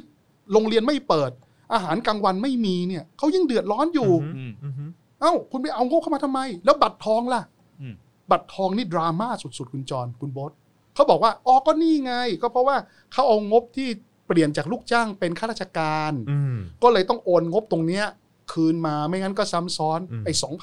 2,400 ล้านเนี่ย ผมบอกว่า เออ มันก็มีเหตุผล แต่มานั่งพิจารณาของไอ้งบบัตรทองตัวนี้ในปี 62 สิ ก็ต้องไปของงบกลางมาอีก 5,000 ล้าน อืม ปี 61 ก็ต้องมาเติมอีก 5,000 ล้าน แสดงว่า 2 ปีก่อนเนี่ยมันขาดอยู่ปีละ อืม 5,000 ดังนั้นถ้าเทียบบัญญัติไตรยางค์ปีนี้เนี่ยก็ต้องขาดอยู่ 2,006จ อื ริ ม งๆ คุณต้องเติมให้เขา2,006ด้วย อืมอืม ปลัดกระทรวงสาธารณสุขก็บอกว่าไม่เป็นไรหรอกถ้าขาดเดี๋ยวก็ไปเบิกจากงบกลางมาเติมได้ อืม ผมก็ถอนหายใจหนึ่งเฮือก อ้าวเล่นขายของเลย คุณรู้อยู่แล้วว่าอาจจะขาดแล้วปีนี้เนี่ยโรงพยาบาลอ่ะหนังใช้เยอะด้วย อืม จริงไหมครับเพราะต้องมีงบประมาณซื้อ ใช่ แมสซื้ออะไรเงี้ย ใช่ใช่ งั้นประมาณแน่นอนประเมินได้เลยว่าไม่น่าพอ อืม ต้องเติมให้ด้วยไอ้นี่เขาเกินมาแค่2 0 0 อืม แต่ปีก่อนเติม 5,000 ปีก่อนนู่นเติม 5,000 ปีนี้จริงต้องเติมอีกสัก2,600ถึง3,000ให้เขาด้วอืยม ซ้ำจะไปโอนเข้ามาทำไม อืม และอีก2,004ที่สองฝั่งทะเลาะกันไปทะเลาะกันมา ผมบอกอย่ามาทะเลาะกันเลย อือฮึ ฟังขึ้นทั้งคู่ ไม่ต้องโอนไปเอาจากทหารไปเอาจากกองทัพมา อืม จบไหม อืม ไอ้สองสามพันเอาได้อยู่ แล้ว แหม ขนาดแบบเท่าไหร่นะเขายังโอนคืนแค่ 30%เอ๊ะเท่าไหร่นะเออสะเออ เขาโอ สาน ม มา สิบเปอร์เซ็นต์ใช่ไหมฮะ ไม่โอนไม่ได้อีก นะฮะโอนไม่ได้อีกนะฮะ อ่าฮะ ก็ ดูเขาห่วงขนาดนั้นเขาจะเขาจะยอมแบ่งเหรอ คือนี่คือเรื่องงบประมาณ อ่าฮะ แล้วก็ถ้าพูดให้จบเนี่ย ในตัวพรบวินัยการเงินการคลังของรัฐเนี่ยนะครับ มันมีเรื่องที่พูดถึงเรื่องเงินนอกงบประมาณนี่สนุกมากเขาบอกจะต้องคืนคลัง อืม เว้นแต่ว่ามีข้อตกลงกับกระทรวงการคลังไว้เป็นอย่างอื่น เข้าใจว่ามีกระทรวงเดียวเนี่ยที่ทำอะ อืม ก็คือกลาโหมนี่แหละ อืม นั่นหมายความว่าเงินนอกงบประมาณเขาเนี่ยเขาไปบริหารจัดการเองได้ เขาไปตกลงกับกระทรวงการคลัง อะไรก็ไม่รู้ ไปดีลกันมา ประชาชนก็ไม่รู้ ขอ อ่าฮะ ดูก็ไม่ได้ ตรวจสอบก็ลำบากครับผมเคยเป็นกรรมาธิการพิจารณาร่างงบประมาณรายจ่ายประจำปี อืม 63จะขอดู MOU นี้ยัง ไม่ ยา ได้ ก ฮะ ก็ไม่ให้ฮะ ไม่ให้เหรอฮะ หรืออาจจะค้นไม่เจอก็ไม่รู้ เอ้า แต่ไม่รู้ไปตกลงกันแต่สุดท้ายคือเขาก็เอาเงินแทนที่เป็นเงินนอกก็มาซึ่งเป็นเงินแผ่นดินแล้วตกลงก่อนนะสารรัฐธรรมนุนท่านชี้แล้วนะว่าเป็นเงินแผ่นดินนะ ฮะ เขาก็ไปหมุนไปบริหารจัดการสนามม้าสนามมวยทำได้ทุกอย่าง เออ ผมเนี่ยก็ขอแก้กฎหมาย มาตราเดียวเองฮะ อืม มาตราว่า เว้นที่เขาบอกเว้นแต่จะตกลงเป็นอย่างผมแก้เป็นเว้นแต่กฎหมายจะกำหนดเป็นอย่างอื่น อืม คือคุณต้องตราเป็นพระราชบัญญัติออกมาเลย อืมอืม ให้ประชาชนตรวจสอบได้ให้สภาตรวจสอบได้ว่า คุณไปตกลงกันอย่างไร เช่น มหาวิทยาลัยเป็นต้นใช่ไหมฮะมหาวิทยาลัยก็จะมีพระราชบัญญัติการจัดตั้งมหาวิทยาลัยเราก็รู้แล้วใช่ไหมว่ามหาวิทยาลัยสามารถจัดเก็บค่าเทอมค่าเราเรียนได้เองแล้วเอาไปบริหารจัดการได้เองมีเอ่อ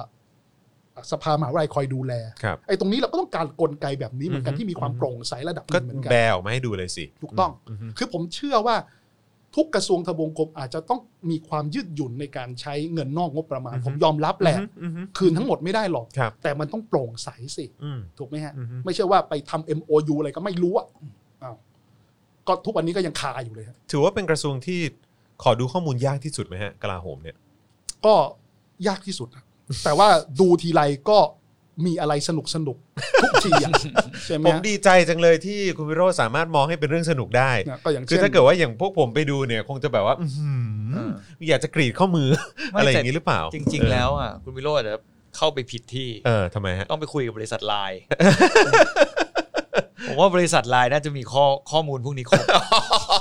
เขาไม่เปิด เขาไม่เปิดมันไม่ได้ แต่อย่างนี้ฮะแต่อย่างนี้ อืม ไอ้นี่ผมพูดพูดถึงเรื่องของเงินแล้วใช่ไหม เออใช่ครับ อำนาจก็ไม่ต้องพูดถึงแหละใช่ไหมฮะมันต้องมีมันมีเรื่องพรบกลาโหมที่ต้องแก้แต่แก้ยากมาก ครับ เอาเรื่องเงินก่อน อืม นะอำนาจก็อีกว่าอีกส่วนหนึ่งคืออ อฮึ สุดท้ายคือเรื่องคนอะ อืม ทุกวันนี้ที่ผมถามเลยว่าตกลงแล้วที่ทหารที่ทหารเกณฑ์แต่ละปีแต่ละปีที่แสนนายเนี่ย อืม ต้องไปอยู่บ้านนายเนี่ยกี่คน อืม ต้องตอบผมไม่ได้เลย อืม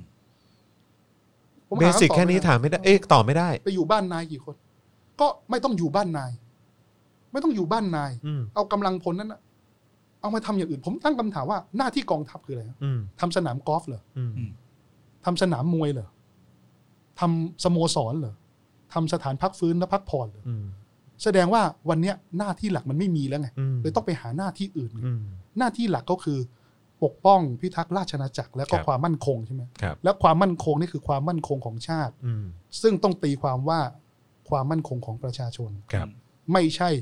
ความมั่นคงของผู้มีอำนาจหรือรัฐบาล อืม อันนี้เราเราต้อง เคลียร์ให้ชัดว่าชาติไม่ใช่รัฐบาล อืม นะฮะเขาก็ต้องทำตามกรอบแค่นี้ แต่ผมยอมรับแหละว่า งานเขาน้อยแล้ว อืม คุณโบ๊ทรู้ไหมว่า ประเทศไทยเราเนี่ย ถ้าไม่นับว่าส่งกำลังไปช่วยลบนะ เอาว่ายกทัพอย่างเป็นทางการข้ามพรมแดนไปยังประเทศเพื่อนบ้าน หรือนอกราชอาณาจักรเนี่ยครั้งสุดท้ายเมื่อไหร่ โอ้โห ตอนไหนตอน กรณีพิพาทอินโดจีน อ่าใช่ไหม 2483 2484 อืม นอกจากนั้นเนี่ยเรามีการแค่ยิงปะทะนะฮะ ครับผม เราไม่ได้มีความจำเป็นต้องต้องใช้กำลังพลเลยเยอะขนาดนั้น อืม เราสามารถลงทุนเป็นขีปนาวุธพิสัยไกลได้ อืม อย่างล่าสุดเราอาจจะไปใช้โดรน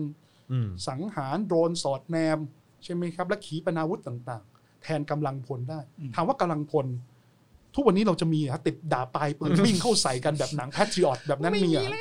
ไม่มีแล้วฮะ อืมอืม แสดงว่ากำลังพลต้องการแล้วเอามาเช็ดล้อแม็กซ์เปล่า อืม อืม เอามาถือฐานหรือเปล่า อืม เอามาดูแลใครหรือเปล่า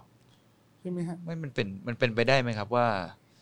เอ่ออย่างพวกกฎหมายเกณฑ์อาหารเนี่ย มันเกี่ยวกับการพยายามควบคุมประชาชนวิธีหนึ่งอะ อืม อย่างเช่นมันมีขั้นตอนในการล้างสมองอะ อืม แบบอย่างเช่น สมัยเราเรียนรอดอะ อืม เขาก็พยายามจะปลูกฝังความรักชาติในแบบของเขาให้เรา อืม มันเป็นไปได้ไหมว่าไอ้สิ่งเหล่านี้จริง ๆ แล้วอะเหตุผลเนี่ย มันก็เป็นเหตุผลหนึ่งเหมือนกันที่เขาไม่อยากจะยกเลิก คือเพราะว่าคือเพราะว่าโอเค อันนี้อันนี้ผมมองสองประเด็นนะหนึ่ง อืม ผมก็เจอคนที่พูดในลักษณะที่ว่าอย่างเวลาผมโพสต์ในใน Facebook ส่วนตัวผมอย่างเงี้ยผมบอกว่าเลิกไปสักทีเหอะไอ้เกณฑ์อาหารเนี่ยมันแบบว่า ครับ มันไม่ใช่เรื่อง แล้วมันแบบเปลือง แล้วมันแบบว่าทำลายอนาคตของชาติเออของประชาชนด้วยเออที่ถูกสั่งให้ไปเกณฑ์อาหาร ครับ แล้วก็เอออันนั้นอันมันก็จะมีคนคนเข้ามาเถียง อืม ว่าแบบว่าเกณฑ์อาหารมันก็ดีนะ ม คือผมก็เกณฑ์มาแล้ว ผมก็รู้สึกว่ามันก็โอเค อืม คือมันก็จะมีคนคนประเภทนี้ด้วยเหมือนกัน กับอีกประเด็นหนึ่งที่ผมมองคือจริง ๆ แล้วมันเป็นเรื่องของแบบเอิ่มเขาเรียกว่าอะไรอะเอาง่ายๆ ตรงๆ เลยเรื่องของการคอร์รัปชันหรือเปล่า คือเอางี้ฮะ คนอยากเป็นทหารน่ะมี อืม คือผมไม่ได้บอกยกเลิกการเกณฑ์ทหารแต่ยกยกเลิกไม่ให้มีการสมัครทหารนะครับ อืม คือก็สำหรับคนที่อยากเป็นทหารก็สมัครไปเป็นทหาร อืม แล้วก็มีระเบียบอะไรออกมาชัดเจน มีเงินเดือนที่เหมาะสม มี อืม สวัสดิการที่ดี ครับ นะครับ แล้วก็มีการคุ้มครองสวัสดิภาพเขาที่ดีอะ อือฮึ มีอนาคตมีแคเรียพาดมีเส้นทางอาชีพให้เขาเติบโต อือฮึ เราผมคิดว่าก็ทำให้มันเป็นระบบไปเลย อืม แต่ผมอย่างนี้ฮะ ผมมองกับมองอีกในมิในในมิติหนึ่งว่า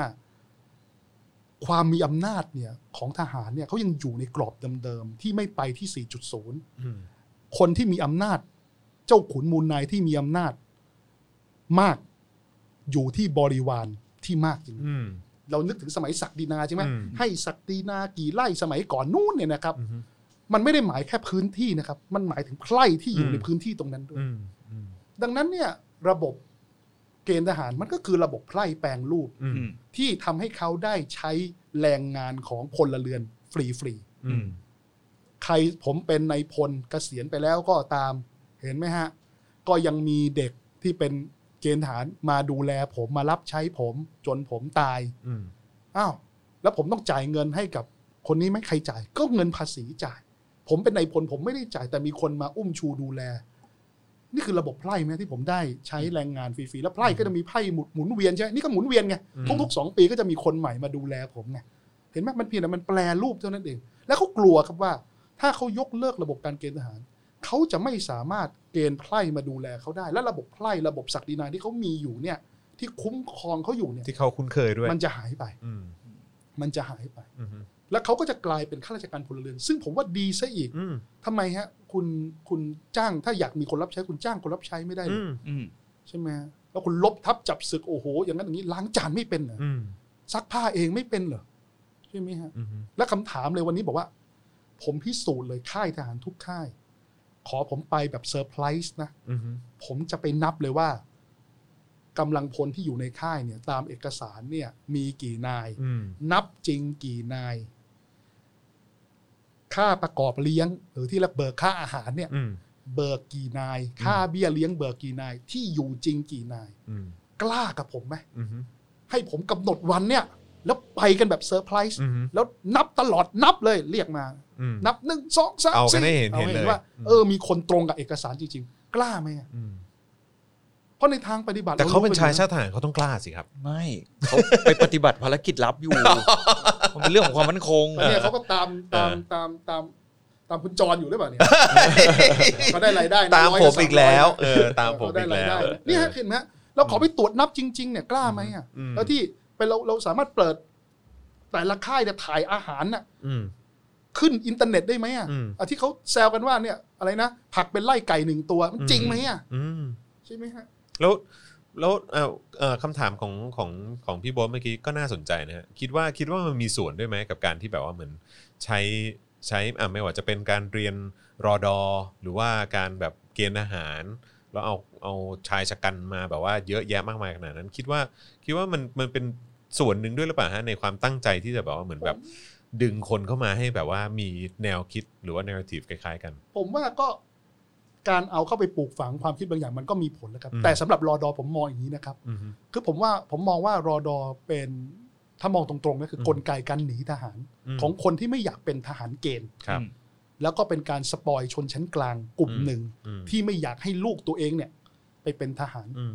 อ่ะผมเคยแซว อืม ใครสักคนหนึ่งเนี่ย ที่ตอนนั้นที่บอกว่า เอาเอาทหารเวลามีข้อพิพาทใด ๆ เนี่ย ผมมักจะบอกว่าใช้การทูตเจรจา อืม เพราะผมไม่ต้องการให้เกิดการลบพุ่งกัน อืม ผมเคยไปรู้จักกระฐานชายแดน ไม่ว่าจะไทยและก็ประเทศเพื่อนบ้านเขารักกันนะ อืม เขาเตะตะกร้อกันนะเขาไม่อยากลบกันนะ อืม แต่พอไอ้กองเชียร์ที่เป็นชนชั้นกลางกลุ่มหนึ่งเนี่ยเชียร์ลบเลย ยิงเลย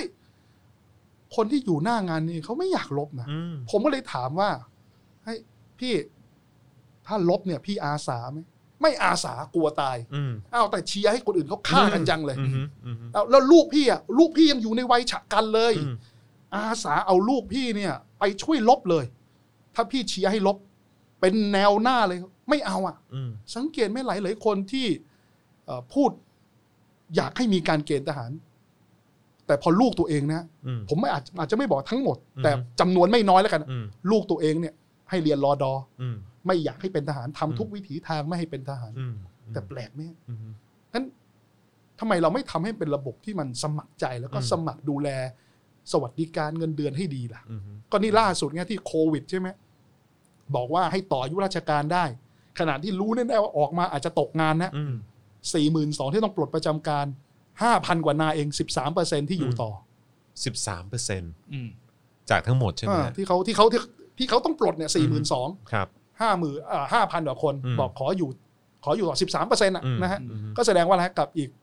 แปดสิบแปดสิบเจ็ดเปอร์เซ็นต์ อืม คืออะไรฮะสู้ไปตายเอาดาบหน้าดีกว่า อืม ไม่มีงานก็ไม่เป็นไรอ่ะ อืม ขออิสรภาพ ขออย่าเป็นทหารเกณฑ์ก็พอ อืม อืม อืม มันก็สะท้อนนะฮะ มันก็ อืม สะท้อนนะ อืมอืม นั่นคือเหตุผลที่ก่อนช่วงนี้นี่เขาอะไรนะ ตอนช่วงโควิดเขายังเหมือนเขาเลื่อนใช่ไหมฤดู อือฮึ การเกณฑ์ทหารออกไป อืม แต่พอมามันเป็นไปได้ไหมครับ พอมีเรื่องนี้ขึ้นมาเนี่ย ว่า ตอนเนี้ยเขาก็เลยคนวันนั้นเมื่อวานเราได้อ่านข่าวกันใช่ไหมว่าเขากำหนดวันในการ กำหนดวันใหม่แล้วที่จะเกณฑ์อาหาร ที่กำลังจะเกณฑ์อาหาร ใช่ใช่ มันเป็นไปได้ไหมฮะว่า พอมันได้รับการตอบรับแบบเนี้ยกำลังพลเขาเลยแบบ หายไปค่อนข้างเย อื อะ ม เขาก็เล ร่อยหร ย อร่อย เอ หรอ อเขาก็เลยแบบพยายามดิ้นที่จะ อืม ได้กำลังพลกลับเข้ามาเพิ่ม อืม ก็ ผมว่ากำลังพลหรือว่าหรือว่านี่มากกว่า คือ ที่มันร่อยหรอ ที่บอกไงว่า เออ พอมีเงินเยอะก็ฟุ้งซ่าน เออ พอมีคนเยอะ ก็ฟุ้งซ่านอีก อืม ก็ต้องเอาคนไปทำอย่างอื่น อืม แล้วเปลี่ยนคนเป็นสิ่งอื่นน่ะ อืมอืม ผมยืนยันนะว่า การถ้ามีกำลังคนก็ส่งคนไปอยู่บ้านนายอย่างเงี้ยมันก็เป็นคุณประโยชน์อย่างอื่น ซึ่งจริงๆแล้วมันไม่ได้เกี่ยวพันกับความมั่นคงใดๆเลย อืม แล้วแปลกนะมันไม่มีความเป็นธรรมกับข้าราชการ อืม อื่นๆนะผมเป็นรู้สึกว่าผมเป็นข้าราชการพลเรือนตำแหน่งสูงสุดของผมเลยคือปลัดกระทรวง อืม เมื่อไหร่ก็ตามที่ผมเกษียณ อย่าว่าแต่เกษียณเลย แม้แต่ว่าตอนอยู่ในราชการ ก็กระทรวงก็ไม่มีหน้าที่ไปจ้างลูกจ้างมาดูแลผมและภรรยาที่บ้านนะครับ อืม ยิ่งเกษียณไปแล้ว ผมก็ยิ่งไม่มีอภิสิทธิ์ใด ๆ ใหญ่เลย อืม ก็อาจจะมีแต่บารมีความเกรงใจถ้าผมอ่าทำาคุณงามความดีให้กับประเทศชาติ แล้วก็ลูกน้องก็รักใคร่ อืม ก็จะมีบารมีอยู่บ้าง แต่หลวงไม่มีหน้าที่จ่ายเงินภาษีเอาใครมาถูบ้านเช็ดบ้าน ซักผ้าให้บ้านผมนะ อืมอืม แปลกว่านี่คือความลักลั่นของระหว่างข้าราชการพลเรือนและข้าราชการกลาโหมเล อื ย มอืม รวมทั้งข้าราชการสาธารณสุขเลยผมเป็นเอ่อสาธารณสุขจังหวัดเนี่ยผม อืม เกษียณผมก็ผมก็ต้องดูแลตัวเอง อืมเพราะฉะนั้นนี่คือหมายความว่านอกจากกองทัพจะมีกองทัพและอย่าง อ่ะอย่างก็อย่างกระทรวงกลาโหมเนี่ยก็มีมีอภิสิทธิ์เยอะแยะมากมาย รถประจำตำแหน่งอย่างเงี้ย อ่าฮะ ที่เป็นข่าวเป็นคราวเห็นไหม อือฮึ ในพลที่มีเป็นพันคนอย่างเงี้ย อือฮึ นะครับ เห็นไหมฮะก็เป็นปัญหาละ อืม โอ้องค์กรแปลกนะครับ ว่าเราไม่ได้ที่บอกว่าเราไม่ได้ยกทัพข้ามราชอาณาจักรไปครั้งสุดท้ายคือสองสี่แปดสามสองสี่แปดสี่ อื เนี่ย อฮึ แล้วนี่มันกี่ปีแล้วเนี่ยฮะเราต้องมีนายพลถึงถึงเป็น เป็น พัน พั พั น นคนอย่างนี้เลยเหรอฮะ อือฮึ ใช่ไหมฮะ มันไม่จำเป็นแล้วอะครับ ไม่แล้วมันแปลกมากเลยนะว่า คือทุกครั้งที่มีการรัฐประหารมีการยึดอำนาจเนี่ย ก็คือคนที่ได้ดิบได้ดี แล้วก็แบบโอ้โห แบบค่อนข้างอู้ฟู่พอสมควรเลยเนี่ยก็คือคนที่คนที่มาจากกองทัพอะแหละ ครับ เออ แล้วก็กองคนที่อยู่ในกองทัพหรืออยู่ในกระทรวงกลาโหม ก็คือข้าราชการ ครับ ต่างๆ เหล่านี้ แล้วในขณะที่ข้าราชการของของเอิ่มกระทรวงอื่นๆ เนี่ย ก็เห็นดีเห็นงามแล้วก็ไม่ไม่แอะอะไรเลยสักอย่างกับการที่ใช่ไหมฮะ มีคนมีปืนมีเงิน อืม คุณจร ก็ กล้า ต้อง ไปสู้เขาไหมฮะ อืม เขามีกำลังพล อืม ใช่ไหมฮะเขามีอาวุธกระสุนเป็นแสน อืม แปลกไหมฮะห้าสามนี่จำนวนกระสุนที่โหลดมาใช้เนี่ยนะฮะ อื มากกว่าที่ใช้ในสามจังหวัดอีกนะฮะ อืม ดูเลยฮะ อืม แล้วคุณจรกล้าเหรอฮะ อืม เป็นข้าราชการกล้าหือเหรอฮะ อือฮึ ก็เหมือนระบบเดิมฮะระบบ คือผมว่าระบบแบบเนี้ย อืม ที่มันไม่มีระบบคุณธรรมที่เรียกภาษาอังกฤษเรียก merit system เนี่ยนะครับ คือคนที่ดีไม่ได้ถูกเอ่อโปรโมทขึ้นมา อืม ไม่ได้ถูก สนับสนุน สนับสนุนขึ้นมาเนี่ยนะครับ และเอาเฉพาะคนที่เห็นดีเห็นงามด้วยสุดท้าย ผู้บริหารสูงสุดก็มืดบอดในด้านหนึ่งอะ อืม แล้วทุกวันนี้ถามว่าสังเกตไหมว่า ทุกวันนี้เราไม่ได้คุยกันถึงบูรพาพยักษ์แล้วนะ อือฮึ เรา เราไม่ได้พูดถึงวงเทวันอะไรแล้วเห็นไหมฮะ อืม เราเรามีแต่ว่าคนนี้สายคนนี้สายคอสช อืม หรือไม่ใช่สายคอสชแล้ว อืม สลายขั้วจริง ๆ นะ อืม ไม่มีวงเทวันไม่มี อืม ไม่มีบูรพาพยักษ์แล้ว อืม มีแต่ใช่คอสชเปล่า อืม หรือไม่ใช่คอสช อืม คราวนี้มันก็จะกลายเป็นมีแต่คนของคอสช ก็ยิ่งมีมิติเดียวเข้าไปใหญ่เลย ผมเชื่อฮะว่าในกองทัพผมเจอในายพลหลายท่านที่โอ้โหผมยอมรับว่าเก่งเชียวแหละ อืม แต่ก็ไม่ได้มีโอกาสคุมกำลัง อืม ถูกไหมเพราะว่าก็เป็นระบบแบบเนี้ยนะครับ ผมแค่แปลกใจไงคือเพราะว่าอย่างตอนก็ต้องขออนุญาตโยงกลับไปอีกแล้วนะฮะอย่างตอนช่วงกปปสอย่างเงี้ยคือแบบก็มีข้าราชการจำนวนเยอะมากที่สนับสนุนการเคลื่อนไหวของกปปส ครับ แล้วก็แล้วก็น่าจะรู้อะว่าปลายทางมันคือการรัฐประหาร ครับ แล้วท้ายที่สุดแล้วเนี่ย คือคุณก็ยังไปสนับสนุนอะไรแบบนี้เหรอแล้วแล้วพอมันเกิดรัฐประหารปุ๊บเนี่ย พวกคุณก็ไม่ได้ได้ประโยชน์อะไรเท่ากับคนในกองทัพหรือ อืม อะไรพวกนี้นะแล้วทำไมถึงสนับสนุนกันจังวะงง อ้าว มากเลย เขาต้องการพิทักษ์รักษาระบบขุนนางไงครับ อืม นึกภาพไหมครับ ในยุค แม้ว่าตัวเองจะได้น้อยก็ตาม ยุคก่อนรัฐประหาร อืมฮึ ข้าราชการเนี่ยถูกปลูกฝังกรอบความคิดใหม่ฐาน อือฮึ คิดใหม่ อืมฮึ ว่าคุณต้องบริการประชาชน สังเกตไหมยุคนั้นเนี่ยนะครับ พอข้าราชการคนไหนหน้าหน้าบึ้งหน้าตึงใช่ไหมครับ อือฮึ ถูกร้องเรียนเนี่ยนะครับ รู้สึกว่าตอนนั้นถูกปลูกฝังเป็นเหมือน new normal นะผมใช้ อืม คำนี้ยุคนี้คือ new normal ของราชการในยุคนั้นคือ คุณต้องบริการประชาชน ครับ ประชาชนเป็นเจ้านายคุณ อืม ประชาชนประเมินคุณได้นะ แล้วถ้าเกิดคุณโดนประชาชนร้องเรียนคุณเด้งนะ อืม คุณแป๊กนะ อืม คุณจะไม่ได้ขั้นครึ่งนะ คุณโดนร้องเรียนบ่อย อืมฮึ ๆ mindset หรือกรอบความคิดของข้าราชการกำลัง เปลี่ยน ถูกเปลี่ยน อืม แต่มันสูญเสียระบอบความเป็นขุนนาง อืมฮึ ที่ฉันเนี่ย คือเป็นคนปกเป็นผู้ปกครอง อือฮึ พวกคุณ ไอ้ที่ ไอ้บำบัดทุกข์บำรุงสุขเนี่ย อืม มันไม่ใช่หน้าที่ แต่เป็นความกรุณาปราณีที่ฉันมาดูแลพวกคุณ อืม นี่คือความคิดของระบอบขุนนาง อืม ที่กำลังจะสูญสลายหายไป คนเหล่านี้หวนแหง อือฮึ หวนนะหวงหวงแหนมากๆอ่ะ ครับ จึงไม่แปลกใจที่ต้องการลื้อเอาระบอบอำนาจนิยมกลับมาอีก อืม ใช่ไหมแล้วยิ่งเยียวยาประชาชนนี่ยิ่งชัดเจนเลย อือฮึ เห็นไหมที่เขาชี้แจงประชาชนที่ไปร้องเรียนที่กระทรวงการคลังว่าอะไร อือฮึ ไม่ใช่เงินของผมครับ อือฮึ เป็นเงินของรัฐบาล อืม ผมบอกไม่ใช่นี่คือเงินประชาชน ใช่ ไม่ใช่เงินของรัฐบาล เออ กรอบความคิดของเขาคือ เขากำลังเป็นรัฐที่เป็นเจ้าของเงิน และกำลังเจียดสรรเงิน เจียดและจัดสรรเงินเมื่อมาสงเคราะห์ประชาชน อืม แต่แล้วคุณจะร้องอะไรก็เยอะแยะได้ผมช่วยคุณนะเพราะผมช่วยได้แค่นี้ อืม แต่ถ้ากรอบความคิดก็เป็นกรอบความคิดหนึ่งว่า เฮ้ย คุณน่ะเป็นแค่คณะบุคคล ที่เป็นตัวแทนที่ประชาชนเขามอบอำนาจให้คุณชั่วคราว อืม ให้คุณมาจัดสรรเงินของเขาเนี่ยแหละ เพื่อมาดูแลแล้วก็เยียวยาเขา ให้เขาเกิดประโยชน์ที่สุด เขาจะคิดอีกแบบหนึ่ง อืม สังเกตไหมว่าตอนนี้รัฐราชการรวมศูนย์มันกลับมาแล้ว อืม เห็นไหมฮะทุกอย่างเนี่ยต้องส่วนกลางต้องสั่งเข้ามา อืม ความต้องการของเอ่อโรงเรียนเอาง่ายๆฮะ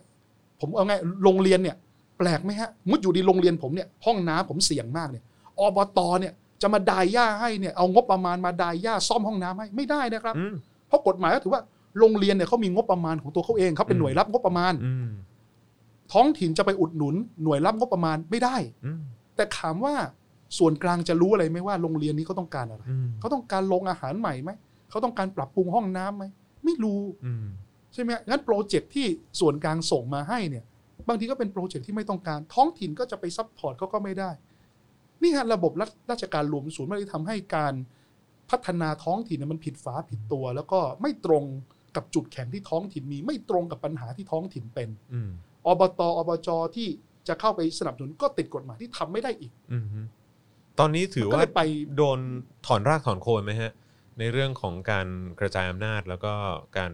แบบเหมือนกระจายอำนาจลงสู่ท้องถิ่นนะฮะหลังจากที่คอสชเข้ามา โอตอนนี้นี่คืออย่างนี้ฮะ หรือว่าเหมือนเป็นอัมพาตไปเลยหรือว่า คือเราเราเรามักจะถูกวาทกรรมบางอย่าง อืม ว่าท้องถิ่นโกง อืม คือผมไม่ได้สนับสนุนว่าให้ท้องถิ่นโกงนะ อืม คือมันเหมือนกับอย่างนี้ฮะว่า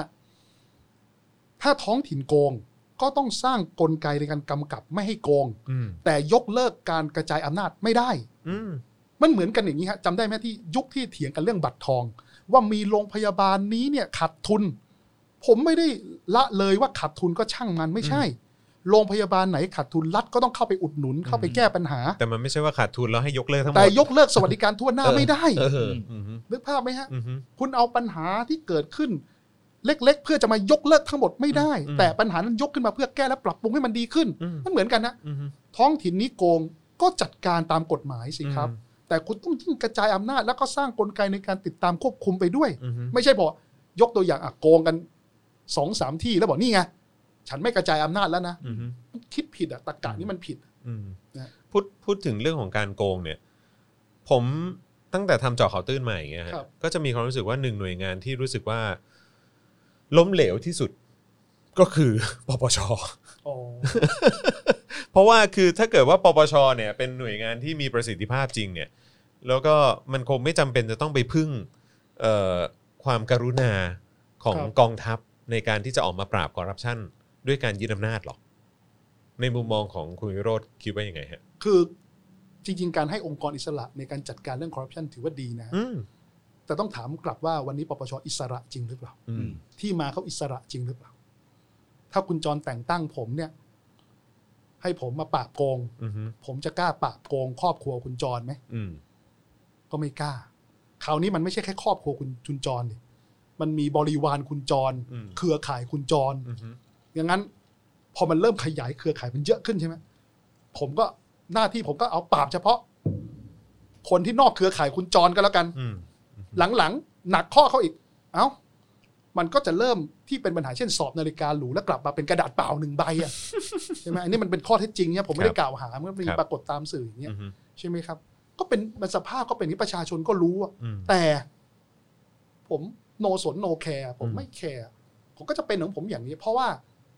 การดำรงอยู่ของผม ว่าผมจะได้อยู่ในตำแหน่งต่อหรือไม่ มันมันไม่ได้ผูกพันกับประชาชน อืม ครับ อืม ใช่ไหมครับประชาชนด่าด่าๆไป ผมก็ยังอยู่ต่อ อืม อ่าถ้าคือผมคิดถึงระบบกลไกนะครับ ผมแต่ถ้าเกิดกลไกผมเนี่ยประชาชนถอดถอนผมได้อย่างเงี้ย อือฮึ ผมต้องหวั่นไหวแล้วจริงไหม อื แต่นี่คือประชาชนทำอะไรผมไม่ได้ ม ใช่ไหมฮะแต่ที่ผมพูดงี้ก็ไม่ได้หมายความว่าประชาชนจะต้องหยุดนะ อืม เพราะผมเชื่อว่าวันนี้ที่ผมบอกไงว่า ประชาชนเสียงประชาชนมีความหมาย อย่าง อืม งบประมาณที่บอกบัตรทองจะถูกตัดกสศจะผมผมพูดค้างไว้ อืม ตอนนี้ไม่ตัดแล้วนะครับ อืม เพราะว่า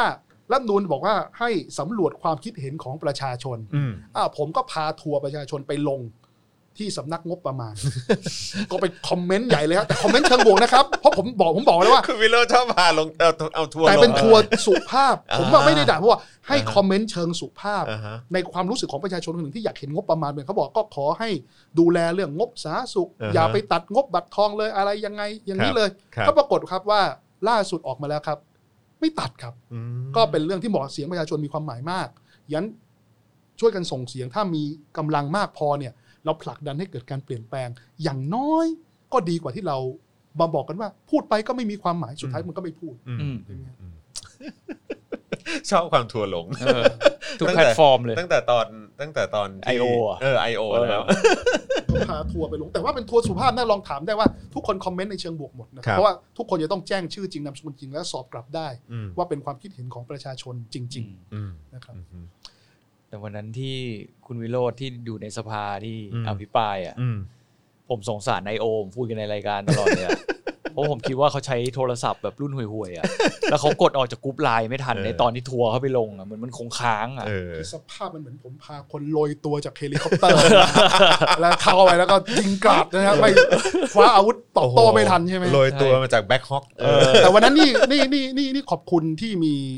สสท่านที่เขาประท้วงนะครับ ครับ เพราะจังหวะที่ประท้วงเนี่ยผมก็กดมือถือดูครับว่า เออ ฮะยังไม่ไหวตัวเว้ยยังไม่ไหวตัวเว้ย อ่า เพราะผมกลัวนะถ้าไหวตัวปั๊บเนี่ย เออเออ อ่ามุกผมเป็นหมันทันทีจริง เออ นะ ใช่ใช่ อ่า ใช่ จังหวะอ่าพี่เขาประท้วง โอ้จัง ดี หวะ เล ได้ ย จริง ผมดูไว้ผมดูอ่ายังอยู่ยังอ เอยู่ อจังหวะได้จริงเออฮะนี่วันนี้ก็คิดว่าน่าจะมีนะฮะ น่าจะมี I.O. มาร่วมเอ่อรับชม อืม เอ่อการสัมภาษณ์แล้วก็การพูดคุยในวันนี้ด้วย ยิ่งวันนี้แค้นไง ครับผม เอกรอบที่แล้วที่กด เออ ออกจากกรุ๊ปไลน์ไม่ทัน เออ ไปเปลี่ยนโทรศัพท์ใหม่มาแล้ว เออเออ แต่ว่าอย่างนี้เราสังเกตไงแปลกๆไหมคือ I.O. เนี่ยผมสงสารเขานะ อืม หลายๆครั้งเนี่ยสังเกตว่าคุณคุณคุณจรตอบเข้าไปเขาก็จะไม่ตอบกลับ ครับ เพราะงานเขาเยอะมาก ครับ เขามีหน้าที่แค่ก๊อปปี้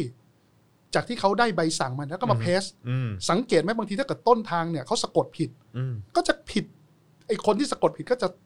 อืม จะผิด อ๋อ เยอะๆอะนึกภาพไหมฮะเพราะเขาไม่มีเขาไม่มีความรู้สึกอะไร า นะ ฮอ่ฮ เขาก็แค่มีหน้าที่คือก๊อปปี้ประโยคนี้แล้วก็มาเพสแล้วก็ อ่า ก็ไปไปทำภารกิจอื่น อ่าฮะ วนทุกหนึ่งชั่วโมง อ่าฮะไม่มีการพิสูจน์อักษรอะไรกันเลย ไม่มีเลยเพราะผม เอาง่ายๆวันหนึ่งผมถ้าผมมีโอกาสได้คุยกับเขาอะเขาบอกว่าได้อ่านไหมในสิ่งที่ตัวเองโพสต์เขาบอ อ่าก ฮะ ไม่อะไม่เคยไม่ได้อ่าน ไม่อ่านด้วย ไม่อ่านเลยเขาโพสต์ว่าต่อให้คุณจอมไปด่าเขาเขาบอก อ่าฮะ เขาไม่สนใจกลับไปตอบโต้คุณจอม อ๋อเหรอฮะ ก็จบละ อ๋อโเค แต่อย่างนี้ฮะนี่คือเขาเรียกว่า I.O. I.O. ระดับหนึ่ง อืม มันมีเขาเรียกว่า I.O. ระดับหนึ่งไม่ได้หมายแค่ว่าจะตัวเองจะมาตอบโต้ หรือแค่ discredit คุณจรนะ อือฮึ เขาสร้างความเกลียดชังให้กับประชาชนจริง ๆ อืมฮึ เพื่อให้เป็นแนวร่วมที่สองเขาเรียกว่าหน้าที่เขาคือแค่ หน้าที่แรกคือด้อยค่า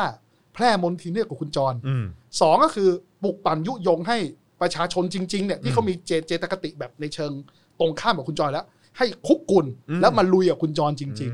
ม ๆ อ่าเนี่ยนี่คือนี่คือผลร้ายของไอ้ตัวนี้ อืมเพราะผมคิดว่า I.O. เนี่ยผมเจอบ่อย เออ แล้วผมก็เคยเทสไปแล้ว คล้ายๆ กับที่คุณเอ่อคุณคุณวิโรจน์บอกมาก็คือว่า พอพอโต้กลับไปปุ๊บเขาจะเงียบหายไปเลย ใช่ครับ เออ รีพลายไม่นับ ใช่ คือ เ คือคือไม่ใช่ว่าเขาตอบไม่ได้นะครับ ผม เขาไม่สนใจคุณจรเลย ใช่ใช่ใช่ คื ใช่ อ ใช่ จริงๆนะบางคนบอ รู้ ก เลย บางทีคุณจรอาจจะรู้สึกว่าดีจัด เอา เอ้ย มาดิมาดิ เอ้ยเออแม่งไม่ตอบเลย เออ ไม่ใช่ครับ ครับผม เขาเขาไม่ได้มีหน้าที่ ครับ ตอบ ผม คุณจร คือเขาคือเขาแบบพอเสร็จภารกิจปุ๊บไปเลย เปลี่ยนแอคเคาท์ไปแล้ว เปลี่ยนเขาไปแล้ว เออ อ อย่าง นี้อย่างนี้ถ้าอย่างนี้กองทัพก็ช่วยเราประหยัดงบประมาณได้นะ ทำไมฮะ คีย์บอร์ดในกองทัพก็มีแค่ปุ่มคอนโทรลกับซีวีก็พอแล้วเปล่าวะ ก็แค่นั้นถูกต้อง คอนโทรล CB ก็พอละ ก็คือ เออ ตัวอักษรอื่นไม่ต้องใช้ ซื้อสแปร์พาร์ทไปแค่นี้พอสามปุ่ม แต่อย่างนี้ฮะ เออ ที่ที่คือการทำไอโอแบบนี้เนี่ย อืม ผมถามว่าจริงๆแล้วเนี่ย ในเชิงของ e-commerce marketing เนี่ย มันก็มีแหละคือการให้ลูกน้องเราไปโพสต์อวยเราบ้างอะไรมันมี อืม คือตราบใดอะทำได้ทำหนึ่งคือไม่ได้ไปคุกคามคนอื่น อืม สองไม่ได้ใช้เงินภาษีประชาชน อืมฮึ แค่นั้นเอง อืม ถ้าคุณไปใช้เงินของคุณ เหมือนกับบริษัทที่เขาจะโปรโมทธุรกิจของเขาแล้วเขาจ้างบริษัททำออนไลน์มาร์เก็ตติ้ง ม เพื่อเป็นเชื้อในการชื่นชมรีวิว อืม ต้องยอมรับนะบางทีรีวิวต้นๆเนี่ยรีวิวกันเองทั้งนั้นน่ะ อ่าใช่ใช่ ซึ่ง ใช่ ซึ่งเราต้องยอมรับแต่นั่นเขาไม่ได้ใช้เงินหลวงจริงไหมครับ อืม และเขาไม่ได้ด่าใคร อื ใช่ไหมฮะ อืม แต่เดี๋ยวนี้รีวิวยังต้องรีวิวจริงนะคืออ อฮึ แม้ว่าผมถูกจ้าง ผมก็ต้องรีวิวจริง ๆ นะ อืม คือไม่ใช่ว่าอยู่ดีไปรีวิวโรงแรมโรงแรมหนึ่งแล้วแบบมันไม่ดีแต่ให้ผมเขียนว่าดีอย่างเงี้ย มอืม ถ้าผมรับจ้างรีวิวผมก็ทำไม่ได้ผมเสียแบรนด์ผมจริงไหม ใช่ใช่ใช่ นะ ตอนนี้มีพัฒนาการไหมฮะ ของฝั่ง I.O. หรือว่าก็ยังคงใช้สูตรเดิม ก็ตอนนี้เข้าใจว่าที่เป็นเอ่อทหารเนี่ยตามตามประกาศของผมเนี่ย อือฮึ ที่ที่ผมได้มาเนี่ยคงจะเบาละ เบาแล้วหรอฮะ เบาละ อ๋อ แต่ตอนนี้จะเป็น I.O. เอกชน เฮ้อมี I.O. เอก มี I.O. เอกชนด้วยเหรอฮะ ใช่ คือยังไงฮะ ช่วยขยายความนิดนึงฮะ เขาก็อ่าอย่างนี้ฮะ คุณจรจะรู้ใช่ไหมฮะว่าจะมีธุรกิจที่คอย รับไปโพสต์อวย อ่า รับไป อืม ผลักดันร้านอาหาร ครับ อะไรอย่างเงี้ย ครับ สถานที่ท่องเที่ยว อือฮึ เขาก็รับงานตรงนี้ด้วย เฮ้ย ระบบเหมือนกันเลย ระบบเหมือนกับทหารเลยไปโพสต์ด่าโพสต์อวยฝ่ายตัวเองอย่างเนี้ยครับ แบบนี้คือเขารับเงินจากกองทัพเหรอฮะ ไม่ไม่ไม่ หรืออั อันนี้อันนี้คือที่ที่ผมไปตำหนิอะไรเขาไม่ได้เพราะผม อือฮะ สาวไม่ได้ว่า อ๋อยัง เงิยังนต ที่มาของ ยู่ เงินคืออะไร อ๋อ แต่ถ้าเกิดที่มาของเงินเอ่อเขาอยากจะเป็นเงินที่ที่ที่ไม่ใช่เงินหลวงหรืออะไรเงี้ยถ้ามันไม่มีข้อพิสูจน์ว่ามันเป็นเงินหลวงเนี่ยถ้าเขาอยากกระทำก็ทำไป อืม แต่ผมก็ยืนยันว่าแต่เขาไม่ควรต้องมาคุกคามคนอื่นไง ใช่ คือการที่คุณไปโพสต์อวยคุณเนี่ยผมโอเคนะ อืมอืม แต่เมื่อมันเงินคุณคุณจะไปโพสต์อวยพักคุณ อืม เงินคุณทำไปเลย อืม ใช่ไหมครับ แต่คุณไปด่าไปล่าแม่มดคนนั้นคนนี้ผมว่ามันไม่ใช่ อืมอืม ใช่ไหมฮะ ในมุมมองของคุณวิโรธสถานการณ์โควิดตอนนี้ เราเราเราเราน่าจะไปถึงจุดไหนฮะ ที่จะกลับสู่ภาวะการเมืองแบบปกติได้ มันมันอีกนานไหมฮะ หรือว่าเราก็ หรือว่าตอนนี้เราก็เริ่มเคลื่อนไหวหรืออะไรของเราได้หรือว่า ผมผมคิดว่า เพราะว่าคือตอนนี้หนึ่งอย่างที่มันติดหนัก มันก็คือเรื่องของพรกฉุกเฉินด้วยแหละ ครับ อืม ก็สุดท้ายเนี่ยก็เนี่ยฮะก็ตัวตัวเลขผู้ติดเชื้อก็เป็นหลักหน่วยมานานแล้วนะครับ สักพักหนึ่งผมเชื่อว่าก็คงจะคุมได้จนถึงหนึ่งเดือนนะครับ ก็คงต้องปลดล็อกหรือเลิกใช้พรกฉุกเฉินแต่อย่างนี้ฮะหลายเลือกคนเนี่ยหลอนกับการใช้พรกฉุกเฉิน อืม บอกว่าอ้าวถ้าปลดพรกฉุกเฉินแล้ว แล้วถ้ามันกลับมาระบาดอีกอะ อื อื ม มใช่เพราะ เฮ้ยเรา มี มี หลาย พ ค ร น บโรคติดต่อ เออคือคือมีหลายคนพูดถึงระลอกสอง อืม เออว่าว่ามันจะกลับมาไหม คืออย่างนี้ฮะ อืม คือ รัฐก็ต้องมอนิเตอร์ ต้องตรวจติดตามสถานการณ์ อือฮึ คือผมไม่ได้หมายความว่า เราจะต้องปลดเลย อือฮึ ทำไมเราต้องมีความคิดแบบศูนย์กับหนึ่งจริงไหมคะ อือฮึ คือถ้าเกิดปรากฏว่า ผมว่ารัฐควรจะทำคอมมิชเมนต์หรือว่าข้อตกลงประชาคมกับประชาคมบางอย่างที่ชัดเจน อือฮึ เช่น ถ้าตัวเลขผู้ติดเชื้อเนี่ย ต่ำกว่า 10 ต่อเนื่องกันกี่วัน จะปลดพรกฉุกเฉิน อืม แต่จริงๆพรกฉุกเฉินเนยผมไม่เห็นด้วยอยู่แล้ว อือฮึ แต่ผมเรียกว่าการเพราะพรบโรคติดต่อก็สามารถมีคำสั่งในการยุติกิจการอะไรบางอย่างเหมือนกันอ่ะมีมีมีอำนาจเหมือนกันผมผมอาจจะไม่ลงรายละเอียดนะผมอาจจะไม่แม่นนะ อือฮึ แต่มันมีอำนาจของมันเหมือนกันในการ อืม ควบคุมสถานการณ์ อืม แต่แล้วก็ตกลงกับประชาชนเนี่ยถ้าเกิดตัวเลขติดเชื้อ เกินหลักสิบขึ้นมา ต่อเนื่องกันสักสามวัน อือฮึ รัฐต้องเทคแอคชั่นแล้วนะ อืม เพื่ออะไรฮะ ประชาชนทุกคนเน่ยเขาต้องการความแน่นอน อืม อืม เขาต้องการรู้สถานการณ์แล้วก็แล้วเขาจะไม่โกรธรัฐบาลครับ อืม คือถ้าเกิดผมเป็นรัฐบาลผมจะทำอย่างนี้นะ ผมทำข้อตกลงร่วมกันเลย ถ้าเกิด 3 วันต่อเนื่องเนี่ย ผมต้องทำอะไรบางอย่างแล้วนะครับ คุณต้องจำกัดเสรีภาพบางส่วนที่มันเกี่ยวข้องกับการติดหรือการระบาดแล้ว อืม นะครับ อืม แต่ถ้าเกิดเมื่อไหร่ก็ตาม 15 วันต่อเนื่องเป็นหลักหน่วย รัฐบาลสัญญาว่าจะเปิด อืม คือทำข้อตกลงอะไรประชาชนก็จะได้ลุ้นจะได้ช่วยกันเหมือนมีเป้าหมายร่วมกันใช่ไหมฮะ อืม อยากเปิดอยากคลายล็อก ไม่ต้องใช้พรกฉุกเฉินครับ เพราะเรามีพรบโรคติดต่อ แล้วทำอย่างนี้มันเกิด ผมว่ามันเกิดเอ่อแรงขับร่วมกันของสังคมที่จะทำให้สังคมเราปลอดภัยด้วยกันน่ะ อืม ใช่ไหมครับ นี่คือแต่ว่าตอนนี้คืออะไรฮะประชาชนต้องอยู่กับความไม่แน่นอน เมื่อไหร่จะปลดล็อก เมื่อไหร่ล่ะ เมื่อไหร่จะเลิกพรกฉุกเฉินล่ะ แล้วหลายสิ่งหลายอย่างเนี่ย รัฐไม่ได้ดูหน้างานนะที่ผมบอกไงว่า ผมขับรถไปกับเพื่อน นั่งรถคันเดียวกันสามคน ไปร้านอาหาร ต้องมากั้นต้องนั่งแยก สุดท้ายจ่ายเงินกลับ นั่ง กลั รถ รถ ด้วย คั กัน น อยู่ เดียว ดี กัน อืม ตลาดทุกคนต้องเฮขยโยกันไปทั้งคน อืม ขาย คนซื้อตอนตีสี่ทั้งที่แต่เดิมเนี่ยคนขายเข้าไปก่อนตีสี่ อืม เขาทยอยกันไป ตอนนี้ก็ไม่ทยอย อืม เขาก็ไปกันแห่กันไป อืม ห้างอ้าวทางเข้าห้าง ออกันอีก ออกันอีก อืม มันจะติดกันทุกอีทางเข้าห้างนี่แหละ อืม คือคือรัฐไม่ได้มองมองไม่ได้มองถึงบริบทจริง ๆอ่ะ อืม ไม่ได้มองที่หน้างานจริง ๆอ่ะ ก็ถึงบอกว่าใช้คำสั่งไป อืม จริง ๆ ผมผมพูดจริง ๆนะครับว่า การออกคำสั่งที่เมื่อกี้คุณโบ๊ทพูดอะมันก็จริงนะ ถ้าเกิดรัฐใช้คำสั่งเรื่อยๆ คนมันก็จะเริ่มแล้วมีปฏิสมองอะมันเขาเรียกว่าอะไรนะจิตใต้สำนึกมันจะรู้สึกว่า พอฟังคำสั่งแล้ว มันจะไม่ถามถึงเหตุผลละมันจะทำทันที อืม อ่ะเหมือนกับที่เรียนรอดองฮะผมเป็นครูฝึก อืม หมอบ อืม พอสั่งหมอบปุ๊บคุณโบทตี้ทำไง จะเหลือแล้วฮะหมอบย่าเดียว ก็ต้องหมอบอย่างเดียว อืม เอาแล้วต้องแล้วต้องมานึกครูครับทำไม ทำไมต้องหมอบ อบครับ มันเกิดอะไรขึ้นเหรอครับเห็นไหมแต่พอเราโดนอย่างนี้ไปเรื่อยๆเงี้ย อืม หมอบ อืม วิดพื้นไปเรื่อยๆ จนกว่า ผมจะเหนื่อย อืม เอ้าต่อให้คุณโบทโกรธผมยังไงนะ อืม ไอ้อ้วนนี่ทำไมมันมาสั่งอย่างนี้ แต่มือต้องวิดพื้นอยู่ใช่ไหม อืม บนมุบมิบแต่ต้องวิดพื้นใช่ไหม อืม เนี่ยคืออำนาจนิยมที่เขาพยายามที่จะที่จะครอบประชาชนว่า พ พอใจไม่พอใจคุณต้องทำทั้งหมด อืม เพราะไม่งั้นผมจับคุณนะ อือฮึ อืม อ่าคุณจะเจตนาดีไม่ดีไม่รู้ว่าผมจับคุณหมดอ่ะ อือฮึ นะฮะ น่ากลัวกว่าว่าอันเนี้ยจะเป็น new normal ไอ้เนี่ย เออ ทำตามคำสั่ง เออ new normal อันใหม่เนี่ยแหละ คือที่กลัวอันนี้มากกว่า ไม่ว่าจะเป็นเรื่องของเคอร์ฟิวไม่ว่าจะเป็นเรื่องของว่าอำนาจล้นฟ้าเหลือเกินจากพรกฉุกเฉินอันนี้ เนี่ยฮะก็คือแต่ว่าถามว่า แล้วมันจะคลายเมื่อไหร่ผมคิดว่าประชาคือคือหลายๆคนเนี่ยชอบคิดอย่างนี้ฮะอย่างเรื่องโรงเรียนเนี่ย อืม ถ้าโยงมาที่โรงเรียนได้ไหม อืม คือโรงเรียนนี่ผมผมผมอัพเซตมากๆนะ อือฮึ คือผมตั้งคำถามนี้ฮะว่า สมมุติว่า วันนี้เราบอกเราปิดเรียน อืม เด็กห้ามมาโรงเรียน แต่เรารู้ไหมว่าเด็กต่างจังหวัดเนี่ย ไม่ต้องไปไกลเอาที่บางบางเลนเนี่ย พ่อแม่ไปทำงานอย่างเงี้ยครับ เด็กก็มารวมตัวกัน เด็กบอกทำไมเด็กไม่อยู่บ้าน คุณจรบ้านหลังคาสังกะสีร้อนจะตาย อืม เด็กเขาอยู่หน้าชานเขาไม่มีแอร์เขาก็มารวมตัวกันเหมือนแฟนฉันขี่จักรยานอ้าวแล้วเด็กไปวิ่งเล่นปะปนกันอย่างนี้ ไม่เสี่ยงที่จะติดเหรอ อืม ผมไม่ถามคุณครูบอกเสี่ยงติด อืม แต่ไม่ติดที่โรงเรียนไง อืม อ้าวถ้าเกิดมาติดที่โรงเรียน โรงเรียนต้องรับผิดชอบไง อืม แต่ถ้าเกิดเรามองอย่างนี้ว่า การพัฒนาเด็กคนหนึ่งเนี่ย เป็นหน้าที่ของกระทรวงศึกษาธิการ และมองให้เกินกว่ากรอบพื้นที่โรงเรียน ไม่ว่าเด็กคนนั้นจะอยู่นอกหรืออยู่ในโรงเรียน กระทรวงศึกษาธิการต้องมีหน้าที่ดูแลเขาพัฒนาเขา อืม ทั้งในและนอกเรียน เราจะไม่คิดแบบนี้ เราจะเริ่มคิดยังไงฮะสำหรับพ่อแม่ที่ไม่พร้อมมีข้อจำกัด คุณมาฝากลูกไว้ที่โรงเรียน อืม คุณมีคุณครูคอยเป็นหูเป็นตา มีกติกา มีการจัดสภาพแวดล้อม ถามว่าความเสี่ยงเป็นศูนย์ไหม มันไม่ศูนย์หรอก แต่ถ้าเป็นสอบสวนโลกได้ อืม และความเสี่ยงต่ำกว่าการที่ปล่อยให้เด็กเหล่านี้ พ่อแม่ไปทำงาน แล้ววิ่งเล่นปะปนตามลำพังจริงไหม อืมอืม นี่ฮะคือสิ่งที่ผมบอกว่านี่คือสิ่งที่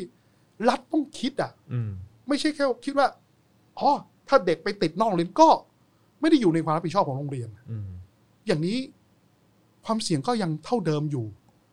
นะแล้วผมบอกเลยนะว่า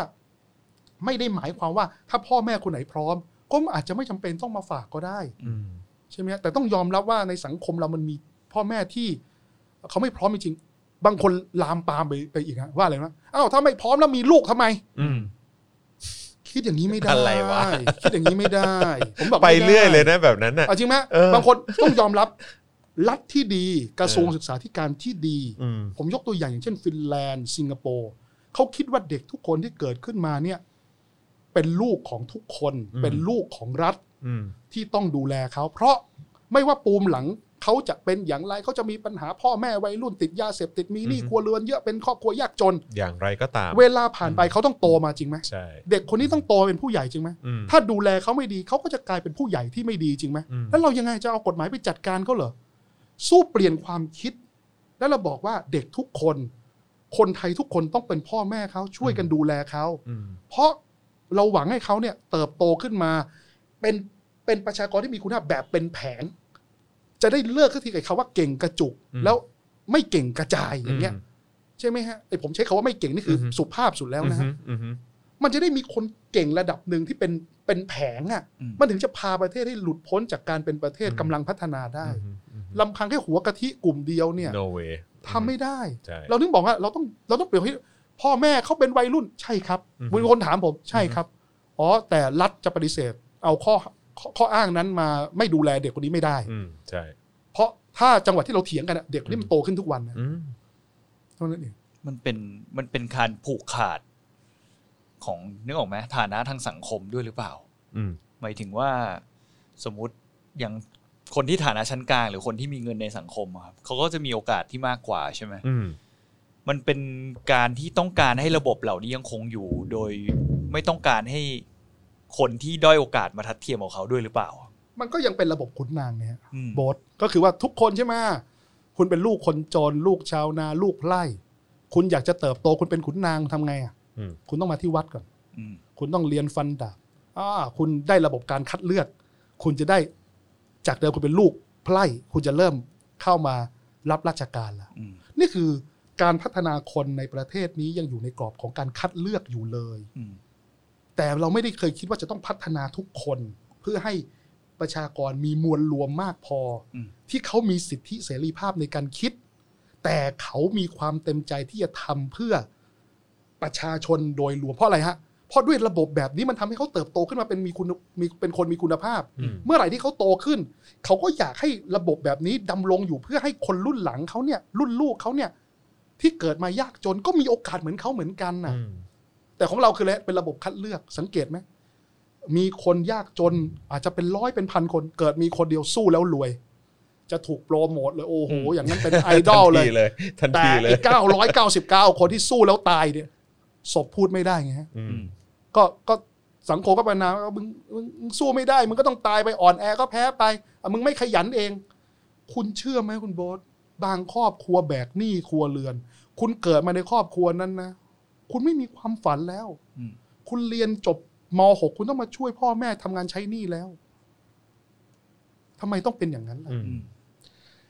ทั้งหมดเนี่ยที่เราคุยกันเนี่ยไม่ว่าจะเป็นเรื่องของเออสิ่งที่เมื่อกี้คุณวิโรจน์พูดถึงว่าอ่ะโอเคเอ่อรัฐควรจะมีการมองแบบใหม่ ไม่ควรจะแล้วก็มีควรจะมีวิธีการแก้ปัญหา หรือว่ารับมือกับสถานการณ์อะไรแตกต่างออกไปนะครับหรือแม้กระทั่งลักลักษณะความคิดของคนแบบว่าเฮ้ยนี่ อันนี้แบบเด็กทุกๆ คนเป็นเป็นลูกหลานของเรานะ ต้องแบบทัศนคติอะไรต่างๆ ต้องเปลี่ยนไปด้วย มันฟังดูยากมากเลยนะฮะ แล้วในมุมของคุณวิโรธเองจะทำยังไงให้สิ่งเหล่านี้มันเกิดขึ้นจริงได้ ก็ต้องพูดกันบ่อยๆอย่างนี้ อืม ถ้าทุกคนเห็นด้วยก็พูดกันบ่อย อืม ๆ เราลองไปที่ประเทศญี่ปุ่นนะ อืม มีเด็กนักเรียนคนหนึ่งเขาเดินขึ้นรถไฟฟ้า คุณจรลองไปเซลฟี่กับเขาสิ ลองไป อือฮึ กอดเขาสิ โอ้โห โอ้ไม่ไม่ได้เลยอาจจะมีประชาชนคนอื่นเขา ใช่ อัพโรสเข้ามา ใช่ เขาวิ่งเข้ามาหาคุณ ใช่ คุณจรแล้วว่า ใช่ คุณกำลังทำอะไรกับเด็ก อืม เพราะเขารู้สึกว่าเด็กทุกคนเขาต้องช่วยกันดูแล อืมอืมอืม คือการที่เราจะสร้างวัฒนธรรมอะไรใหม่เนี่ย อืม มันต้องปลูกฝังความคิดแล้วค่อยๆขายไอเดีย อืม แล้วผมเชื่อว่าทุกๆคนที่ฟังเนี่ยผมว่าส่วนใหญ่เชื่อแบบที่ผมอยากจะเชื่อและอยากให้มันเป็นอย่างที่ผมอยากเป็นนะ อืม คือเราช่วยกันดูแลเด็กๆ ให้เติบโตขึ้นมาเถอะ อืม แล้วพวกคนเหล่าเนี้ยอนาคตผมก็ต้องแก่ตัว ผมก็ต้องใช้สวัสดิการในการดูแลชีวิตผม แล้ววันนั้นใครจ่ายภาษี อืม เขาไงฮะ อืม แล้วทำไมวันนี้เราไม่ลงทุนกับเขาล่ะ ก็ในเมื่ออนาคตเราต้องพึ่งพาเขา มันเป็นระบบแบบนี้ อืม แล้วเมื่อไหร่ที่เขาอยู่ในวัยผู้ใหญ่เขาก็ต้องทำเพื่อสังคมของเขา เพราะเมื่อไหร่ก็ตามที่ทำเพื่อเด็กของเขา เพราะเมื่อไหร่ก็ตามที่เขาเป็นผู้สูงอายุ เด็กๆ เหล่านี้ก็โตขึ้นมา แล้วก็ดูแลพวกเขา อืม ถูกไหมฮะ มันเป็นระบบแบบนี้ แล้วมันไม่ได้ดูแลพวกเขามันดูแลดูแลระบบนี้ ที่เอื้อให้ทุกๆ คนมีโอกาส ทุกๆ คนมีความเท่าเทียมกัน คิดว่าการขายไอเดีย มันจะประสบความสำเร็จไหมฮะ ถ้าประชาชนเห็นด้วยมากพอ อืม มันก็ผลักดันไปสู่นโยบายของรัฐได้ อืม กดดันให้รัฐอย่างน้อย เราคาดหวังสิบเนี่ย บางทีเราได้มาสักสาม อืม ก็ยังดีแล้ว อืม ใช่ไหมฮะแต่ผมมองอย่างนี้ครับว่า เราไม่มีทางที่จะได้คาดหวังสิบแล้วเราได้สิบทันทีหรอกครับ อื แต่มันต้องค่อยๆ วันนี้เราอยากได้สิบแต่มันไป 2.5 แล้วก็ยังดี อืม ปีหน้าอาจจะไป 2.8 แต่มันไปขอให้มันก้าวไปข้างหน้า มันเหมือนกับการเดินขึ้นภูกระดึงอะคุณคุณจร ความสุขของมันคือตอนเดินขึ้นภู อื นะ ม แต่พอเดินถึงแล้วมันจะเครียด อืม ว่าแล้วไปไหนต่อดี อืม ผมว่าวันนี้เราพยายามขับเคลื่อนให้สังคมเรามีสวัสดิการที่ดี อืม กว่านี้มองปัญหาความเท่าเทียม ไม่ใช่ว่าเราสบายแล้ว ก็ไม่ต้องห่วงคนอื่น เราห่วงทุกคน ผมยังเชิญชวนว่าทุกคนที่ยิ่งบอกว่าสบายแล้วหรือมีกำลังระดับหนึ่งคุณไม่ต้องมาบริจาค คุณมาช่วยกันกดดัน เพื่อให้โครงสร้างทางสังคมมันเปลี่ยน บริจาคเนี่ยเราสังเกตไหมครับว่า การบริจาคควรจะเกิดขึ้นกับโปรเจกต์ใหม่ ๆ อืม ที่เป็นจุดบอดที่นโยบายรัฐเข้าไม่ถึง อืม และเป็นโครงการระยะสั้น เมื่อไหร่ก็ตามที่กฎหมายถูกปรับปรุง นโยบาย สวัสดิการสังคมถูกปรับปรุง บริจาคกลไกบริจาคก็จะไปทำกับโปรเจกต์ใหม่ๆ ที่เป็นจุดบอดหรือจุดที่เข้าไม่ถึงอีก อืม แต่ปรากฏว่าการบริจาคของประเทศเราเนี่ยเรื่องเดิมๆอะบริจาคผ้าห่มก็ยังเหมือนเดิม อืม ใช่ไหมครับ มันก็ยังเป็นเหมือนเดิม อืม ใช่ไหมฮะให้ทุนเด็กยากจนในพื้นที่แห่งหนึ่ง เด็กคนนั้นพอเติบโตขึ้นมาแล้ว ก็เป็นบุคลากรที่มีคุณภาพแต่หนีออกจากพื้นที่ตรงนั้นทำไมเราไม่คิดสมัยว่าเราปรับโครงสร้างดีกว่าไหมไปทำให้พื้นที่ตรงนั้น หลุดพ้นจากความยากจนเลยดีกว่าไหม อืม เราปรับโครงสร้างดีกว่าไหมทำควบคู่กันไปกับการบริจาค อืม สังคมมันจะได้ค่อยๆเปลี่ยนลำพังแค่การบริจาคมัน มันก็เป็นการแก้ซ้ำไปซ้ำมาเอาปัญหาเดิมมาวนซ้ำอะ ทั้งที่จริง ๆ แล้ว บริจาคก็ทำไปนะ แต่เราช่วยกันกดดันภาครัฐนำเสนอความเห็นของภาครัฐเพื่อให้เกิดการเปลี่ยนแปลงกฎหมายบางอย่าง เปลี่ยนแปลงมาตรการบางอย่าง เปลี่ยนแปลงนโยบายบางอย่าง ให้มันเกิดนโยบายหลายอย่างที่มันแก้ปัญหาเชิงโครงสร้างแบบนี้ให้ได้ แล้วคิดว่า การที่ประเทศเรายังไม่ใช่เราเรามักจะพูดกันเสมอนะว่าประเทศเรายังไม่ใช่ประชาธิปไตยจริงๆอะ อืม แล้วผมยังมีความรู้สึกด้วยว่าเรายังคงอยู่ภายใต้เงาของเผด็จการอยู่ ครับ นะฮะการที่เรายังคงอยู่ภายใต้เงาของเผด็จการอยู่แบบเนี้ยไอเดียที่ที่คุณวิโรจน์พยายามนำเสนอ แล้วก็แล้วก็เราคุยกันอยู่ตรงเนี้ยมันจะสามารถเป็นจริงได้ได้ไหมหรือว่ามันจะเป็นจริงได้ยากแค่ไหน อ่ะ หรือว่า เออ คืออย่างนี้ฮะความคิดที่อยากทำให้สังคมมันเท่าเทียมกัน อืม มันถ่ายทอดจากรุ่นสู่รุ่น ครับ ได้ อืม ผมเชื่อว่าคนรุ่นผม คนรุ่นที่แก่กว่าผมหลายท่าน อืม นะครับ ที่มีความคิดก้าวหน้าก็เยอะ อืม แล้วความคิดเหล่านี้เนี่ยฝากไปถึงคนรุ่นหลังๆ ผมเชื่อว่าคนรุ่นหลังๆ ทุกคนเนี่ย ผมว่าความคิดเผด็จการนิยมเนี่ย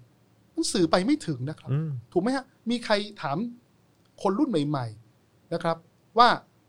อีก 30 ปีข้างหน้า คุณอยากได้ระบบเผด็จการไหมผมมั่นใจว่าไม่มีใครอยากได้ อืม ถูกไหมฮะนั่นแสดงว่าอะไรฮะความคิดเสรีนิยมเนี่ยมันถูกถ่ายทอดจากรุ่นสู่รุ่นได้ อืม ในขณะที่ความคิดเผด็จการนิยม มันไม่สามารถถ่ายทอดจากรุ่นสู่รุ่นได้ อืม มันจะคงเอาไว้กับสังขารของเผด็จการ อืม นั้นทุกๆ วันเผด็จการจะแก่ลง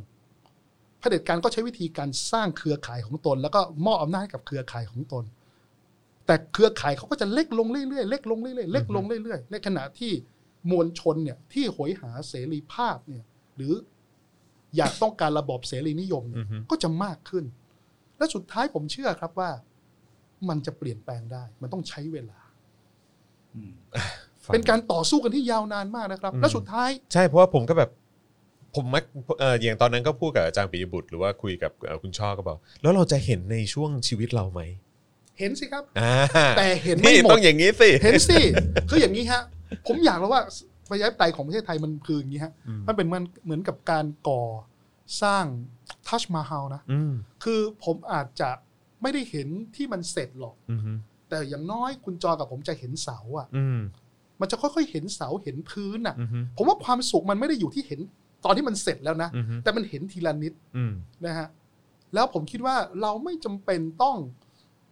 ต้องลบพุ่งกันอะ่ะผมว่าเป็นการต่อสู้กันทางความคิดแล้วก็ค่อยเปลี่ยน ถ้าเรารู้จุดอ่อนว่าเผด็จการเนี่ยถ่ายความคิดสู่คนรุ่นต่อไปลำบาก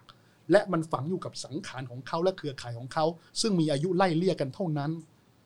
แต่ไม่ได้หมายว่าเราจะไม่ทำอะไร อืม เราก็ถ่ายทอดความคิดในเชิงสุภาพ อือฮึ ในเชิงเหตุผล แล้วไปเรื่อยๆ อืม หลีกเลี่ยงการใช้ความรุนแรงหรือว่าคำพูดเกลียดชังต่อกัน ให้ได้มากที่สุด ผมเชื่อว่า เหมือนผมเชียร์ลิเวอร์พูลเนี่ย อืม คุณจรไม่ได้เชียร์ลิเวอร์พูล อืม ถ้าผมรู้ว่าคุณจรเชียร์แมนยูเนี่ยผมก็จะไม่คุย อืม แต่ถ้าคุณจรกลาง อืม ๆผมทำไงผมต้องบอกคุณจรว่าลิเวอร์พูลมันดียั งไง เอาจริงมากมันเล่นสนุกยังไง คุณจรถึงว่าเป็นแฟน เออ แฟนแฟนเหมือนผมใช่ไหม อ่าฮะ แล้วถ้าอยู่ดีผมไปด่าแมนยู เออเออ ให้คุณจอร์นวินยูฟัง อ่าฮะ คุณจอร์นวินยูเผลอๆคุณจอร์นวินยูสวิตช์ไปไปเชียร์แมนยูเลยจริงๆ อ่า ก็เหมือนกันนะวันนี้ผมผมจะพยายามที่จะไม่หลีกเลี่ยงที่จะไปต่อว่าไปใช้คำพูด อืม เกลียดชังด่าเผด็จการแบบเสียเสียหายหาย อืม หยาบคายเพราะผมเชื่อว่า มันไม่สามารถเปลี่ยนความคิดของคนที่กลางๆเนี่ย อืม ให้เห็นประโยชน์ของเสรีภาพให้เห็นประโยชน์ของประชาธิปไตยได้ อืม เนี่ยผมเลยผมเลยใช้วิธีการแบบเนี้ยนะครับ อืม แล้วก็ผมอยากให้ทุก ๆ คนเนี่ยช่วยกันใช้วิธีการแบบนี้ อืมอืม แล้วผมเชื่อว่าเปลี่ยนได้นะครับ ครับอืมนะฮะเอ่ออ้าวทำไมพอเอ่อคุณวิโรธเปิดตัวว่าเป็นลิเวอร์พูลปุ๊บเนี่ย คอมเมนต์เด็ด ๆ มาเต็มเลยฮะ อ๋อด่าผมนะฮะ ไม่ใช่ก็โอ๊ย แต่ว่า ไว้ ผม เป็ด ก็ เขาแซวเขาแซว ต่าพูดจริงนี่เศร้านะครับ ปีที่แล้วก็ลื่นนะครับปีนี้ก็โลกนะฮะโอ้ตายแล้วถ้าไม่ได้แชมป์นี่ผมผมผมไม่รู้จะผม คิดว่ายังไง คิดว่าคิดว่าฤดูกาลนี้เขาจะยกเลิกไหม หรือว่าเขาจะเอาต่อ โอ้ถ้ายกเลิกผมเศร้าอ่ะ โอ้โห โอ้ยกเลิกนี่ ปี ผม นี้ แบบ นี่ใกล้มากเลยนะ โอ้นี่ผมนี่กับ เออ เพื่อนนี่นัดแนะรถแห่ไว้เรียบร้อยนะ เออ จริงๆนะปีนี้ก็เศร้านะถ้าเกิดประกาศแชมป์จริงถ้ามีแชมป์อยู่ก็ขึ้นรถแห่ไม่ได้นะก็โดน เออ พลกรฉุก เอ เฉิน อเออ ไอเราจะไม่เอาไว้พร้อมแลกกับพลกรฉุกเฉินมันก็ใช่ที่ใช่ไหม ถ้าเกิดถ้าเกิดเขาตัดจบแล้วให้ลิเวอร์พูลเป็นแชมป์แฮปปี้ไหม ไม่แฮปปี้นะ อ่า ผมรู้สึกว่ามันไม่สุดอ่ะ อ่า มันไม่สุดอ่ะ อ่าฮะ นะฮะมันก็ต้องแข่งให้ครบแมตช์ใช่ไหม อ่า หรืออย่างน้อยแต้มมันต้องขาดอ่ะ เออ ใช่ไหม แล้วตอนนี้ไม่ขาดเหรอ ยังฮะ โดยทฤษฎียังไม่ขาด ก็รู้ว่าโดยทฤษฎีไม่ขาดแต่ว่ามันก็มันก็ไปไกลแล้ว แต่ นะ เราต้องการทำให้ สง่ อีกฝ่ายหนึ่งสง่างามแล้วไม่มีข้ออ้าง สง่ เออถ้าเกิดเลี้ยวภูลเกิดแพ้ทุกนัด พูด อะ มาเลยดีกว่าอีกฝ่ายหนึ่งก็คือเด็กผีใช่ไหม อ้าวบ่าฮะอ๋อเด็กผีนี่ผมมองข้ามเขาไปแล้ว โอ้ย เพราะห่างไกลแล้ว โอ้ แต่ผมยังเชียร์ให้เขาไปแชมเปี้ยนลีกอยู่นะ อ๋อ เพราะแชมเปี้ยนลีกที่ไม่มีแมนยูมันก็เหงาเหงาๆอะแหละ อ่า อ่ะผมแซ ครับวเนี่ยผมแซวแบบคขรับผม ำๆนะ นี่ แต่ แต่ ว่า ว่านี่แซวแบบเป็นมิตรนะเนี่ย เป็นมิตร ออ แต่ว่าผมเนี่ยผมอยากให้ชนะแมนซีแบบให้ขาด อ๋อเอาให้ขาดเลยเออฮะคือถ้าเกิดว่าคิดว่าหลังหลังจากอันนี้เราเรามาเรื่องบอลแล้วนะฮะ คิดว่าถ้าถ้าหลังจากจบฤดูกาลนี้ไป คือแมนซีนี่จะกลับมาแบบแรงเหมือนเหมือนเหมือนเหมือนจะกลับมาแก้มือไหมหรือว่า ยังไงก็ฉุดลิเวอร์พูลไม่อยู่ โอ้ถ้าเป๊ปอยู่ เพราะ ต่อ ดู ก็ เพ ต้อง ราะดู ลงทุนนะ เพราะดูชุดนี้เนี่ยเอ่อของลิเวอร์พูลก็ลงตัวมากนะ โอ้ แต่ว่ามันนี่คือความสนุกของพรีเมียร์ลีกนะค ครั รับ บ เพราะว่าแต่ละทีมนี่โอ้ผมว่าถ้าเสริมทัพเสริมทีมกันจริงๆเนี่ย อืม ก็ได้ลุ้นนะครับ ไม่มีอะไรที่แบบผูกขาดแชมป์นะครับ อืม ผมยังไม่กล้าบอกนะว่าฤดูกาลถัดๆไปลิเวอร์พูลจะเป็นแชมป์อีกนะ อืม เพราะว่าแต่ละทีมนี่ก็พัฒนานะครับ อืม ยิ่งถ้าเกิดเป๊ปอยู่กับแมนซีต่ออ ม และมีการลงทุนปรับทัพต่อเนี่ย อืม ก็น่ากลัว อื แมนเชสเตอร์ยูไนเต็ดก็ตั้งแต่มีนักเตะตัวใหม่มาใช่ไหมครับ ก็ อืม โอ้โหทรงบอลก็ดีขึ้นแล้ว อืม เนี่ยผมว่าทุกอย่างมันก็เริ่มสนุกอ่ะผมว่าการดูบอลพรีเมียร์ลีกมันมีความสุขอ่ะตรงที่ว่าเรามั่นใจไม่ได้หนึ่งร้อยเปอร์เซนต์ว่าเราจะเป็นแชมป์ อือฮึ ใช่ไหมครับเราไม่ไม่มั่นใจหรอกว่า ว่าเราจะชนะทุกนัดอย่างเงี้ยนะครับ อืม มันก็ต้องมีแพ้บ้าง อืม มันความสนุกมันอยู่ตรงเนี้ย นะ เหงาไหมฮะพอบอลพิมยร์ลีกไม่ได้เตะ โอ้เหงานะฮะ นี่คือ new normal เลยนะ คือคือแต่เดิมเนี่ยวันเสาร์ผมจะ เออ จะมีดูฟุตบอลกับเพื่อน นี่คือ อ่า กิ ฮะ จกรรมนี้ อ่ฮะ หายสิ้นเลย ครับ นะครับ ไปเลย ไปเล ม่ยมีไปหายกระสายลมเลย อ่ะคิดว่าจะกลับมาเมื่อไหร่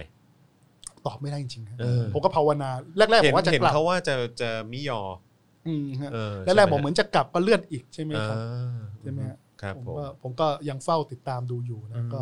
ก็จะดูฮะว่าว่าบอลจะเตะก่อนหรือโรงเรียนจะเปิดก่อน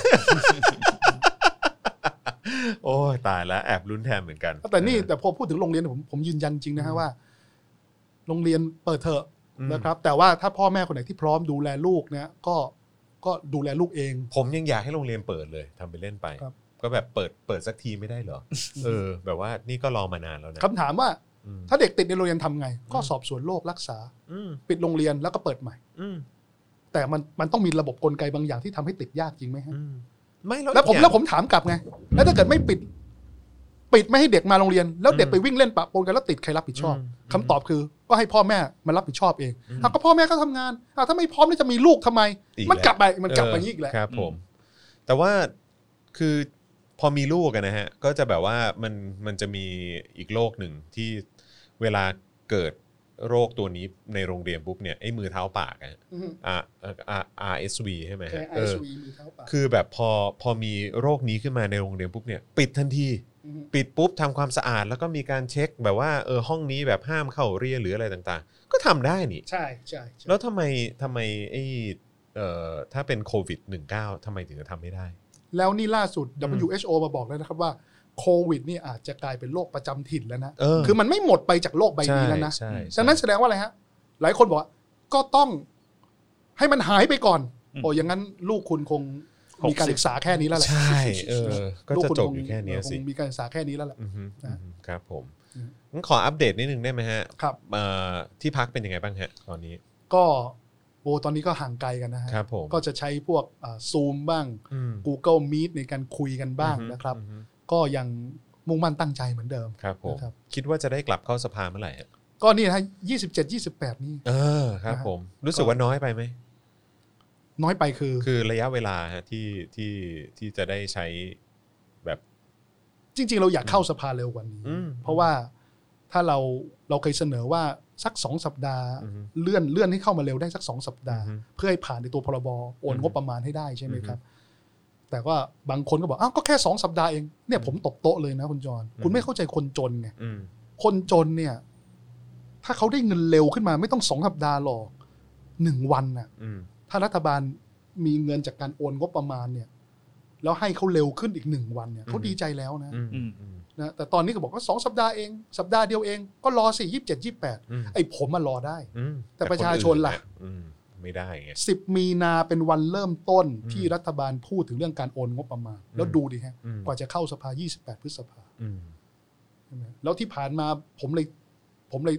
ตั้งข้อสังเกตนะที่บอกให้ต้องทำอุทธรณ์ต้องกรอกแบบฟอร์มนั้นแบบฟอร์มนี้ อืม เอาจริงคือไม่มีตังค์เปล่า อืม ก็เลยต้องสร้างกระบวนการธุรการมา ซื้อเวลาไปเรื่อย ๆอืม ๆผมก็ตั้งคำถามของผมแบบเนี้ย อืม เอาจริงไหมแต่อยู่ดีก็ครอบครัวเราเดือดร้อนจังหวัดแรกต้องทำไงฮะ อืม ไม่ใช่กู้นะฮะ ต้องลื้อเกะก่อนนะฮะ อืม ลื้อสมุดบัญชี มีอะไร มาดูก่อน เหลืออยู่บ้างนะเอาโอนมาก่อน เออ ว่ามีตังค์กันอยู่เท่าไหร่แล้วจะต้องมาใช้จ่ายยังไงก่อนใช่ไหมขาดเหลือไงแล้วเดี๋ยวค่อยไปกู้เขา อืม แต่ปรากฏว่านี่ทำไมไม่เห็นความกวีกวาดความกระตือรือร้นเลย อืม ตั้งแต่ 10 มีนากว่าจะเข้าสภา 28 พฤษภากว่าจะใช้เงินที่โอนได้ เข้าใจว่าครึ่งเดือนหลังของมิถุนา อืม โอ้ยตายพอดี มีอีกหนึ่งคำถาม ครับ ตอนนี้ตอนนี้เราไลฟ์กันเท่าไหร่ละ ชั่วโมงครึ่ง ชั่วโมงครึ่งใช่ไหมฮะเอิ่มมีอีกหนึ่งคำถามครับ ครับ คุณวิโรธครับ คือมันคาใจผมฮะ ครับ คาใจผมเหลือเกิน แล้ว ครับ ผมรู้สึกว่าอืมไหนๆวันนี้คุณวิโรจน์ก็มาแล้ว ครับ ผมก็อยากจะถามในฐานะคนที่อยู่ในเหตุการณ์ หรือว่าเป็นคนวงในนิดนึง ครับว่า ตอบตอบได้ไม่ได้ ก็บอกนะครับ ครับ ดราม่าระหว่าง ตอนนั้นคือทางอนาคตใหม่เอ่อที่ที่โดนยุบไปแล้วนะฮะกับทางเพื่อไทยเนี่ย เรื่องของเวลามันมันเป็นดราม่าเรื่องนั้นจริงไหมฮะตอนที่อยู่ในสภาตอนอภิปรายไม่ไว้วางใจ คือผมผมตอบอย่างนี้ดีกว่าว่า อืม ว่าทางพักตอนนั้นอนาคตใหม่เดิมเนี่ย ครับผม เราอะรักษาเวลา อืม คือเราไม่มีใครเกินเวลาคือรวมแล้วเราไม่ได้เกินเวลาจากโควต้าที่เราได้รับ ครับ เราก็คิดว่าเพื่อความยุติธรรมเนี่ย อืม เราควรในเมื่อเราเราเรารักษากติกา เราควรต้องได้พูดตามกติกาใช่ไหมครับ อืม อันนี้คือสิ่งที่ที่ผมว่ามันชัดเจนและจับเวลาดูจาก YouTube ได้แหละว่า อืม มารวมๆกันเนี่ยพวกเราอยู่ในกติกา อืม แต่พอสุดท้ายแล้วเราไม่ได้พูดใช่ไหมครับ อืม เราต้องยอมรับนะครับว่า อันนี้ผมชื่นชมเพื่อนๆนะ อื ผมแล้วผมเสียดายแทนประชาชนนะ อย่างกรณีโรงเผาขยะเนี่ย อืม เตาเผาขยะลงผลิตเพื่อผลิตไฟฟ้าเนี่ยโอ้โหเป็นเรื่องที่ควรจะต้องดูอย่างนี้แล้วเนี่ยเป็นเป็นผลกระทบจากจาก จากประชาชนที่พี่ประชาชนต้องจะจะต้องได้รับจริงๆอ่ะ อืม ใช่ไหม อืม ทั้งเรื่องสิ่งแวดล้อมทั้งเรื่องการลงทุนในท้องถิ่นใช่ไหมครับ ครับ ก็ปรากฏว่าก็ประชาชนก็ไม่ได้ฟังในสภา อืม แต่ก็ยังดีที่ยังได้รับรู้รายละเอียดผ่านนอกสภา ก็ต้องขอบต้องต้องชื่นชมสสอีกสามสี่ท่านที่ อืม ไม่กล้าเลยเอ้ยไม่ไม่ไม่กลัวเลยแล้วก็ อืม กล้าที่จะพูดนอกสภา อืมอืม นะ ความสัมพันธ์เป็นยังไงฮะ ตอนนี้ ก็ต้องก็ดีฮะก็ ในตอนนี้ก็ถือว่ายังเป็นเอ่อเขาเรียกว่าอะไรเอ่อร่วมฝ่ายค้านกัน ก็ต้อง ใช่ ทำ ไหมฮะ งานร่วมกันครับ อืม ก็ต้อง อืม ก็ต้องเคารพกัน แล้วก็ อืม ก็ต้องมีจุดยืนร่วมกันคืออย่างนี้ฮะ อืม คือผมว่าเราเราอาจจะมีความขัดแย้งกันได้บ้าง อืม แต่เราต้องอย่าลืมเป้าหมายใหญ่ อืม คืออย่างนี้ฮะฝ่ายประชาธิปไตยเนี่ยมักจะมีจุดอ่อนอย่างเงี้ยครับ อืม พอเรามีปัญหาถามว่าจริงไหมจริง อืม แต่เราจะเอาปัญหานั้นน่ะ แล้วก็แยกตัว อืม พอแยกตัวปุ๊บอ้าวก็สมประโยชน์ฝ่ายเผด็จการนี่ครับ อืม จริงไหมอ่ายิ่งเขาต้องการแบ่งแยกและปกครองอยู่แล้วจริงไหมฮะ อื ดังนั้นเนี่ยผมกลับคลิปนี้ครับว่า พอมีปัญหาเราคุยกัน อืม แล้วพยายามหาทางพยายามมองในแง่ดีซึ่งกันและกัน อืม คือพยายามอย่าเอาแง่ร้ายมาใส่ความกันมันก็ อื จะ ม ไม่จบ อืม แต่ว่าเราบอกความไม่สบายใจ อืม แล้วก็ทางอีกฝ่ายหนึ่งก็ชี้แจง อืม เราก็รับฟัง อืม แล้วก็คิดว่าแก้อดีตไม่ได้ละ หาทางที่จะทำให้เอ่อเคารพซึ่งกันและกันแล้วก็ไปข้างหน้าดีกว่า อืม คือถ้าเกิดเราแตกกันเมื่อไหร่เนี่ยก็สมใจ หวาน ฝ่ายเผด็จการเลหยมู ถูกต้อง ครับ ก็ต้องเดินกันต่อครับ อืมโอเคฮะแหมอันนี้ก็รู้สึกว่าเหมือนเพราะเราก็บริโภคข่าวมาจากหลายด้าน ครับ นะฮะแล้วก็เออพอนึกขึ้นมาได้ก็รู้สึกว่า เออก็ถามถามคุณวิโรจน์ตรงนี้เลยสิ อืม เออนะครับว่าอย่างไร เพราะว่าก็เชื่อว่าเป็นบุคคลที่ก็อยู่ใกล้ชิดกับสถานการณ์แล้วก็เหตุการณ์ที่เกิดขึ้นในวันนั้นเหมือนกัน ครับ ครับผมนะฮะอ่ะขอดูคอมเมนต์ของเอ่อแฟนๆที่คอมเมนต์กันเข้ามาหน่อยดีกว่านะครับส่งกันเข้ามาเยอะมากไม่รู้วันนี้กี่คอมเมนต์เนี่ย น่าจะเยอะมากเลยนะ เพราะว่าพิมพ์กันไม่ไม่ไม่ไม่ไม่หยุดเลยนะฮะมีคนบอกว่าชื่นชมชุดความคิดของคุณวิโรจน์นะครับเออนะฮะแล้วก็ชอบวิธีคิดของคุณวิโรจน์จะเปลี่ยนแปลงความคิดอีกฝ่ายด้วยความสุภาพได้ผลจริงและยั่งยืนเออนี่อย่างนั้นเราสองคนต้องด่าให้น้อยลงแล้วนะพี่โบ๊ท โดน โดนบีบมาหลายทีแล้ว เออ นะฮะเออมีคำถามมาบอกว่าแล้วนายกจะเข้าสภาด้วยไหมครับ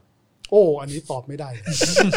บางทีนายกอาจจะเห็นหน้าผมแล้วก็อาจจะเดินออกก็ได้นะ อ่าครับ วันนั้น ผ ก็ ม กลับบ้านเลยนะ เออ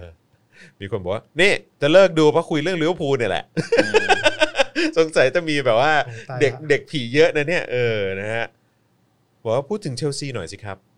โ อ้เชลซีนี่ทรงบอลดีนะครับ ครับผม ก็ นะฮะ โอ้ผมว่าผมว่าน่ากลัวนะครับ ครับ แล้วก็เป็นทีมที่ผมว่ากำลังเติบโตนะครับ อ่า เอ่อคืออย่างนี้ฮะเวลาเวลาเวลาผมดูฟุตบอลผมจะดูว่าทีมนี้มีทรงไหมอะ ครับผม คือต้องยอมรับว่าเชลซีนี่ผมรู้ว่าความต้องการของแฟรงค์แลมพาร์ อื ด ม เขาต้องการทำอะไร อืม แล้วผมว่าถ้าเขาทำได้เนี่ยก็น่ากลัวทันทีเหมือน ค กั รั น บผม นะฮะผมรักทุกทีมแหละครับ แต่ผมเชียร์ลิเวอร์พูลทีมเดีย คว รับผม แหมงั้นงั้นไหนๆก็พูดพูดถึงทีมทีมที่ผมเชียร์หน่อยอาร์เซนอลฮะ โอ้อาร์เซนอล โอ้ นี่ โหเลยเหรออู้เลยเหรอ อาร์เซนอลนี่ต้องปรับ เยอะนะ เยอะครับ เออครับผม นะฮะยังปรับปรับเยอะเลยครับ เออ ทั้งตัวนักเตะทั้งระบบการ ครับ เล่นที่ยังไม่ลงตัว อืมนะฮะผู้จัดการทีมก็ใหม่เนาะ ใช่ฮะ เออ แต่ว่าผมว่าอย่างอาร์เตต้าเองก็เป็นลูกหม้อเก่า ดังนั้นเรื่องทีมสปิริตน่าจะน่าจะได้ใช่ไหมครับ แล้วก็ผมคิดว่าก็ต้องยอมรับนะว่าต้องให้เวลานะ ครับ คือผมว่าคืออย่างนี้ฮะผมว่าแฟนบอลทุกทีมต้องให้เวลาหน่อย ม คือถ้าเห็นทรงบอลเห็นความตั้งใจของโค้ชอย่างเนี้ย คือไม่ใช่ว่าพอผลลัพธ์ไม่ได้ก็จะไล่อย่างเดียวอย่างเนี้ย อืม มันก็มันก็เหนื่อยนะเพราะเปลี่ยนคนใหม่วิธีคิดวิธีเล่นก็ใหม่ อืม มันก็เหมือนต้องเริ่มต้นจากศูนย์ ม อยู่ใหม่ๆขายนักเตะที่กำลังจะวางในระบบนี้พอไม่เข้าระบบก็ขายอีก อืม ซื้อมาใหม่อีก อืม แล้วผมคิดว่าถ้าเกิดระบบมันชัดอย่างเนี้ย อืม แล้วเราเชื่อมั่นในระบบนั้นเราให้เวลาเขาทำสักสองสามฤดูกาล อื อ อฮึ ย่างเนี้ยผมว่าน่าจะได้ลุ้น แล้วแล้วคิดว่าคิดว่าไอ้การมีไอ้ตัวโควิด -19 เนี่ย มันจะรีเซ็ตอะไรหลาย ๆ อย่างหรือเปล่าฮะ ผมว่าคน ผมว่าแอนฟิลอาจจะไม่เช่นสอะไร นะ ไม่ได้บรรยากาศ เอ เดิม อไม่ได้บรรยากาศเนี่ยโอ้สมัยก่อนใครบอกใครมาที่แอนฟิลเนี่ยเหมือนกับ อ่าฮะ อะไรนะ เออ เหมือนเหมือนทุ่งสังหารคิล อ่า ลิ่ง ใช่ ฟิล ใช่ นะ ใช่ ฮะ ใช่ใช่ใช่ใช่ใช่ ใช่ ใช่ ไหม ดุดันเหลือเกิน แอนฟิลก็อาจจะ เออ ลดความดุดันลงไป การเล่นในบ้านก็อาจจะรู้สึกว่า เ ด้อยประสิทธิภาพลงไป ต้องต้องเว้นที่นั่งกันหรือเปล่า โอ้ตอนนี้ นี่ มากันเป็นผลัด ยังไม่แพ้ใครในแอนฟิลนะค เอ รับ อ กี่นัดแล้วเนี่ยนะหลายสิบนัดแล้ว นั่นไงนั่นไงแล้วก็ได้ยืดสถิติไปอีกพักใหญ่ ใช่ไหม จากโควิด -19 เนี่ยแหละ โอ้วันนี้สนุกครับวันนี้สนุกมีเรื่องให้คุยกันเยอะนะครับเออฮะมีคนบอกว่าให้เชิญคุณจตุพรมาฮะเออนะฮะหรือว่าให้เชิญคุณเต้นมาไหมเออครับผมะฮะ นี่คุณทองทองถามมาอีกแล้วว่า พี่วิโรธผันตัวเป็นเจ้าของธุรกิจทัวร์ไหมครับ ทำไมอ่ะ ก็ชอบพาทัวร์ลงไง แต่ทัวร์ผมมีคุณภาพนะครับ เออทัวร์มีคุณ โอ้โห ภาพ ไม่ใช่ไปถึงแล้วโหแบบ เออ ผมเคยเจอมันมาถึงโอ้โห เออ ผมรับแต่ละคำพูด ครับผม คืออย่างนี้ฮะ ม ปกติเนี่ย คือผมจำเป็นเวลาบล็อกเนี่ยผมตัดสินใจจริง ๆ นะ อืม คือหนึ่งเนี่ยถ้าใช้เฮสสปีชต่อกันเนี่ย อ่าฮะ สองแต่ถ้าผมจะตัดสินใจบล็อกจริง ๆ นะ คือไปคุกคามคอมเมนต์อื่น อืม อืม แล้วมันเกิดการถกเถียงกันด้วยเฮสสปีชกันเนี่ย อืม ผมบางทีผมต้องตัดสินใจบล็อกจริงๆ อื นะ ม เพราะไม่งั้นปรากฏว่าเอ่อคุณโบอสมาคอมเมนต์ปรากฏว่ามีในายกรในายขอมาด่า คุณโบอสด้วยถ้อยคำหยาบ อื คาม ย อืม บางทีถ้าเราเตือนแล้วบอกคุณใช้ชุดความคิดที่มันไม่ต้องด่ากันขนาดนี้ก็ได้ไหมอ่ะบางทีไม่แล้วโอ้โหมาถึงโอ้ไม่สนใจเลย ผมอ่ะผมคิดอย่างนี้ผมอย่างนี้นะบางคนบอกให้ยผมบล็อกทำไมล่ะผมบอกว่า คือการที่เขาต้องมีอารมณ์แบบนี้ ผมหลายคนผมเคยไปส่องเฟซเขาครับเขาเป็นคนน่ารักเลยนะ อืม แต่มาอยู่ดีเขาต้องมาเกี้ยวกาด เกี้ยวกาดกับกับกับ เปลี่ยนไป ผม เลย ด้วยอ่ะ เออเออเออ แสดงว่าคอนเทนต์ของผมไปทำให้เขากลายร่างเป็นอีกคนหนึ่งใช่ไหม อืม เฮ้ย อืม ความผิดมันอยู่ที่คอนเทนต์ผมดังนั้นผมหาทางป้องกันไม่ให้คอนเทนต์ผมไปที่เขาดีไหมอ่ะ อืม แต่เขาก็สามารถเสพคอนเทนต์ผมจากคนอื่นได้นี่ อืมอื ใช่ไหมฮะ อื แต่เชื่อผมไหมฮะพอผมบล็อกไปสักพักหนึ่งผมก็ปลดนะ อืม เพราะผมก็คิดว่าเออก็อยากให้ทุกคนได้มีโอกาสเข้ามา แต่ว่าที่ที่บล็อกยาวเลยฮะคือเข้ามาขายบริการอย่างอื่นอย่างเงี้ยบางทีถ้าเป็นบริการผิดกฎหมายนี่อันนี้อาจจะจำเป็นต้องบล็อกยาว อืมเออแล้วรู้สึกไงกับการที่มันมี Twitter Thailand ฮะ เออ ต้องเฮ้อเหรอฮะ ก็ตอนนี้จริงๆแล้วผมพยายามจะลองไปเล่นมายส์นะครับ อ๋ออ๋อโอเค แต่ว่าไม่มีเวลาที่จะไป เออ ไปไปดูมัน แต่มันก็ดูเงียบๆนะ ใช่ใช่ เออ ผมว่า ดู ฟีเจอร์มันยังดูยังไม่ได้ อ่าฮะ อ่าคุ้นเคยอ่ะอาจจะคเป็รับนเพราะเรา ผม ไม่ได้คุ้นเคยอ่ะครับ อืมอืมอืม แต่ Twitter ก็เป็นอะไรที่ผมชอบกว่า Facebook นะครับ เนอะ อันนี้โดยโดยส่วนตัวนะ ค ค รั รั บบ ผม ผมรู้สึกผมคิดอะไรมาผมก็ผมก็ทวิตได้เลยอะ ครับ แต่ Facebook วันนี้ผมต้องตั้งท่านิดนึง อืม นะ อืมนะฮะโอ้โหอ่ะก็แนะนำเลยให้ไป Follow แล้วก็ไปติดตามกูวิโรจน์นะครับ สนุกมากนะฮะเพราะว่าใน Twitter นี่มีเรื่องราวอัปเดตอยู่แทบจะตลอดเวลาเลยนะ นี่แปลว่าเล่น Twitter ถี่ไหมฮะ โอ้ชีวิตอ่ะงานยิ่งยิ่งตอนนี้ไม่มีบอลนี่ผมไถทวิตเตอร์ ผมไม่รู้อะไรผมว่าเดี๋ยวก็ไถทวิตเตอร์ดูแฮชแท็กผมก็ ครั ตาม บผม ดูแฮชแท็กน้องๆเขา อือฮะ ผมชอบนะครับ ผมดูแฮชแท็กน้องๆ ผมสัญญาผมจะทำอย่างนี้เพราะอะไรผมอยากรู้ว่าวิธีคิดเขาเป็นอย่างไร และผมเฝ้าดูโดยความเป็นกลาง ไม่ว่า อืม เขาจะเป็นเขาจะชอบนักร้องชอบนักแสดงคนไหน อืม ผมถามว่าผมมีความเห็นอะไรผมบอกผมไม่มีความเห็น อือฮึ แต่ผมอยากจะเฝ้าดูเขาว่าอ๋ออ ม เขาคุยกันเรื่องนี้ อืม เขาเจตคติเขาเป็นแบบนี้แล้วเราเคารพเขาอะ อือฮึ จะชอบไม่ชอบอะไรอย่างเงี้ยเพราะผมรู้สึกผมอยากจะแก่ตัวลงที่ที่เข้าใจเขาอะ ม อย่างน้อยผมไม่ได้สนใจแต่ผมรู้ว่าคุณสนใจอะไร และผม อืม เคารพในความสนใจของคุณ อืมอืมโอ้โหดีจังเลยครับนะฮะเพราะฉะนั้นก็อย่างน้อยก็มีเอ่อพี่วิโรจน์นะครับ อืม ที่คอยติดตามนะฮะความ ครับ เคลื่อนไหวของน้อง อืมๆ แล้วก็คนรุ่นใหม่นะครับ ครับ ในโซเชียลมีเดียด้วยละกันนะครับนะฮะ อืม วันนี้แบบดีใจมากแล้วก็ ครับ แบบขอบพระคุณจริง ๆ เลยนะครับ ที่เอ่อ ขอบ ผ คุ ม ณเช่น ส่ง กัน ข้อความไปหลังใหม่ ครับ นะฮะแล้วก็เรียนเชิญมาแล้วก็ตอบตอบรับทันทีเลย ว่าผมดีใจมากผมอยาก ครั มา บผม ถ้าเปลี่ยนใจไม่มาเนี่ยผมโกรธนะ ก็ถ้าเกิดมีโอกาสอยากจะขอเรียนเชิญอีก ยิน นะคดีรับ ครับ จะได้คุยกัน ยินดีครับ บ่อยๆแล้วก็อัปเดตกันเรื่อยๆนะครับ ครับ ผ ผม ม ว่าน่าจะมีคนรอคอยแล้วก็ติดตามฟังมุมมองของคุยโรดแบบนี้อยู่ ครับ เรื่อยๆ ในรายการ ยิขนดี อง ครับ เรานะครับนะฮะวันนี้ขอบคุณมากเลยนะครั ค บ รับ นะฮะ ขอบคุณคุณจอ รั แล้วก็คุณโบตี้ด้วยครับ ขอบคุณ สวัสดี ครับนะฮะ สวัสดีครับ อ่ะนะครับคุณผู้ชมนะครับแล้วก็คุณผู้ฟังนะครับก็วันนี้เอ่อนอกจากจะติดตามกันแล้วเนี่ยนะครับก็ช่วยกันกดแชร์นะครับไปที่โซเชียลมีเดียของตัวเองด้วยละกันนะครับใครดูใน Facebook ก็แชร์กันไปได้นะครับใครดูกันใน YouTube ก็อย่าลืมแชร์ด้วยละกันนะครับรวมถึงที่ไลฟ์กันอยู่ใน Twitter ตอนนี้ก็อย่าลืมกดรีทวีตกันด้วยละกันนะครับนะฮะ อันนี้ดูไลฟ์โรเซตเนชั่นไลฟ์พอดีเลยนะฮะ อ๋อเหรอ ใคร ฮะ จะไปดูเนชั่นต่อได้เลย อ๋ นะ อ ฮะ โอ้โหครับวันก่อนเราก็เพิ่ง เอ่อจัดหนักเนชั่นไปนะครับ สนุกสนานกันเลยทีเดียวนะครับอ่ะวันนี้ก็ขอบคุณทุกคนมากนะครับ พรุ่งนี้ก็จะกลับมาเช่นเคยนะครับเอ่อใครที่รอฟังเรื่องบวชของพี่โบ๊ทอยู่นะครับ เดี๋ยวพรุ่งนี้ก็จะได้ฟังกันอย่างแน่นอนนะครับ บรรยากาศนะครับแล้วก็ประสบการณ์การอยู่เอ่อใต้ผ้าเหลือง นะครับเป็นอย่างไรบ้างเดี๋ยวพรุ่งนี้เราจะมาเล่าให้ฟังนะครับ วันนี้เอ่อเราสี่คนนะครับลาไปก่อนนะครับ สวัสดีครับ สวัสดีครับ สวัสดีครับสวัสดีครับ Daily Topics กับจอห์นวินยู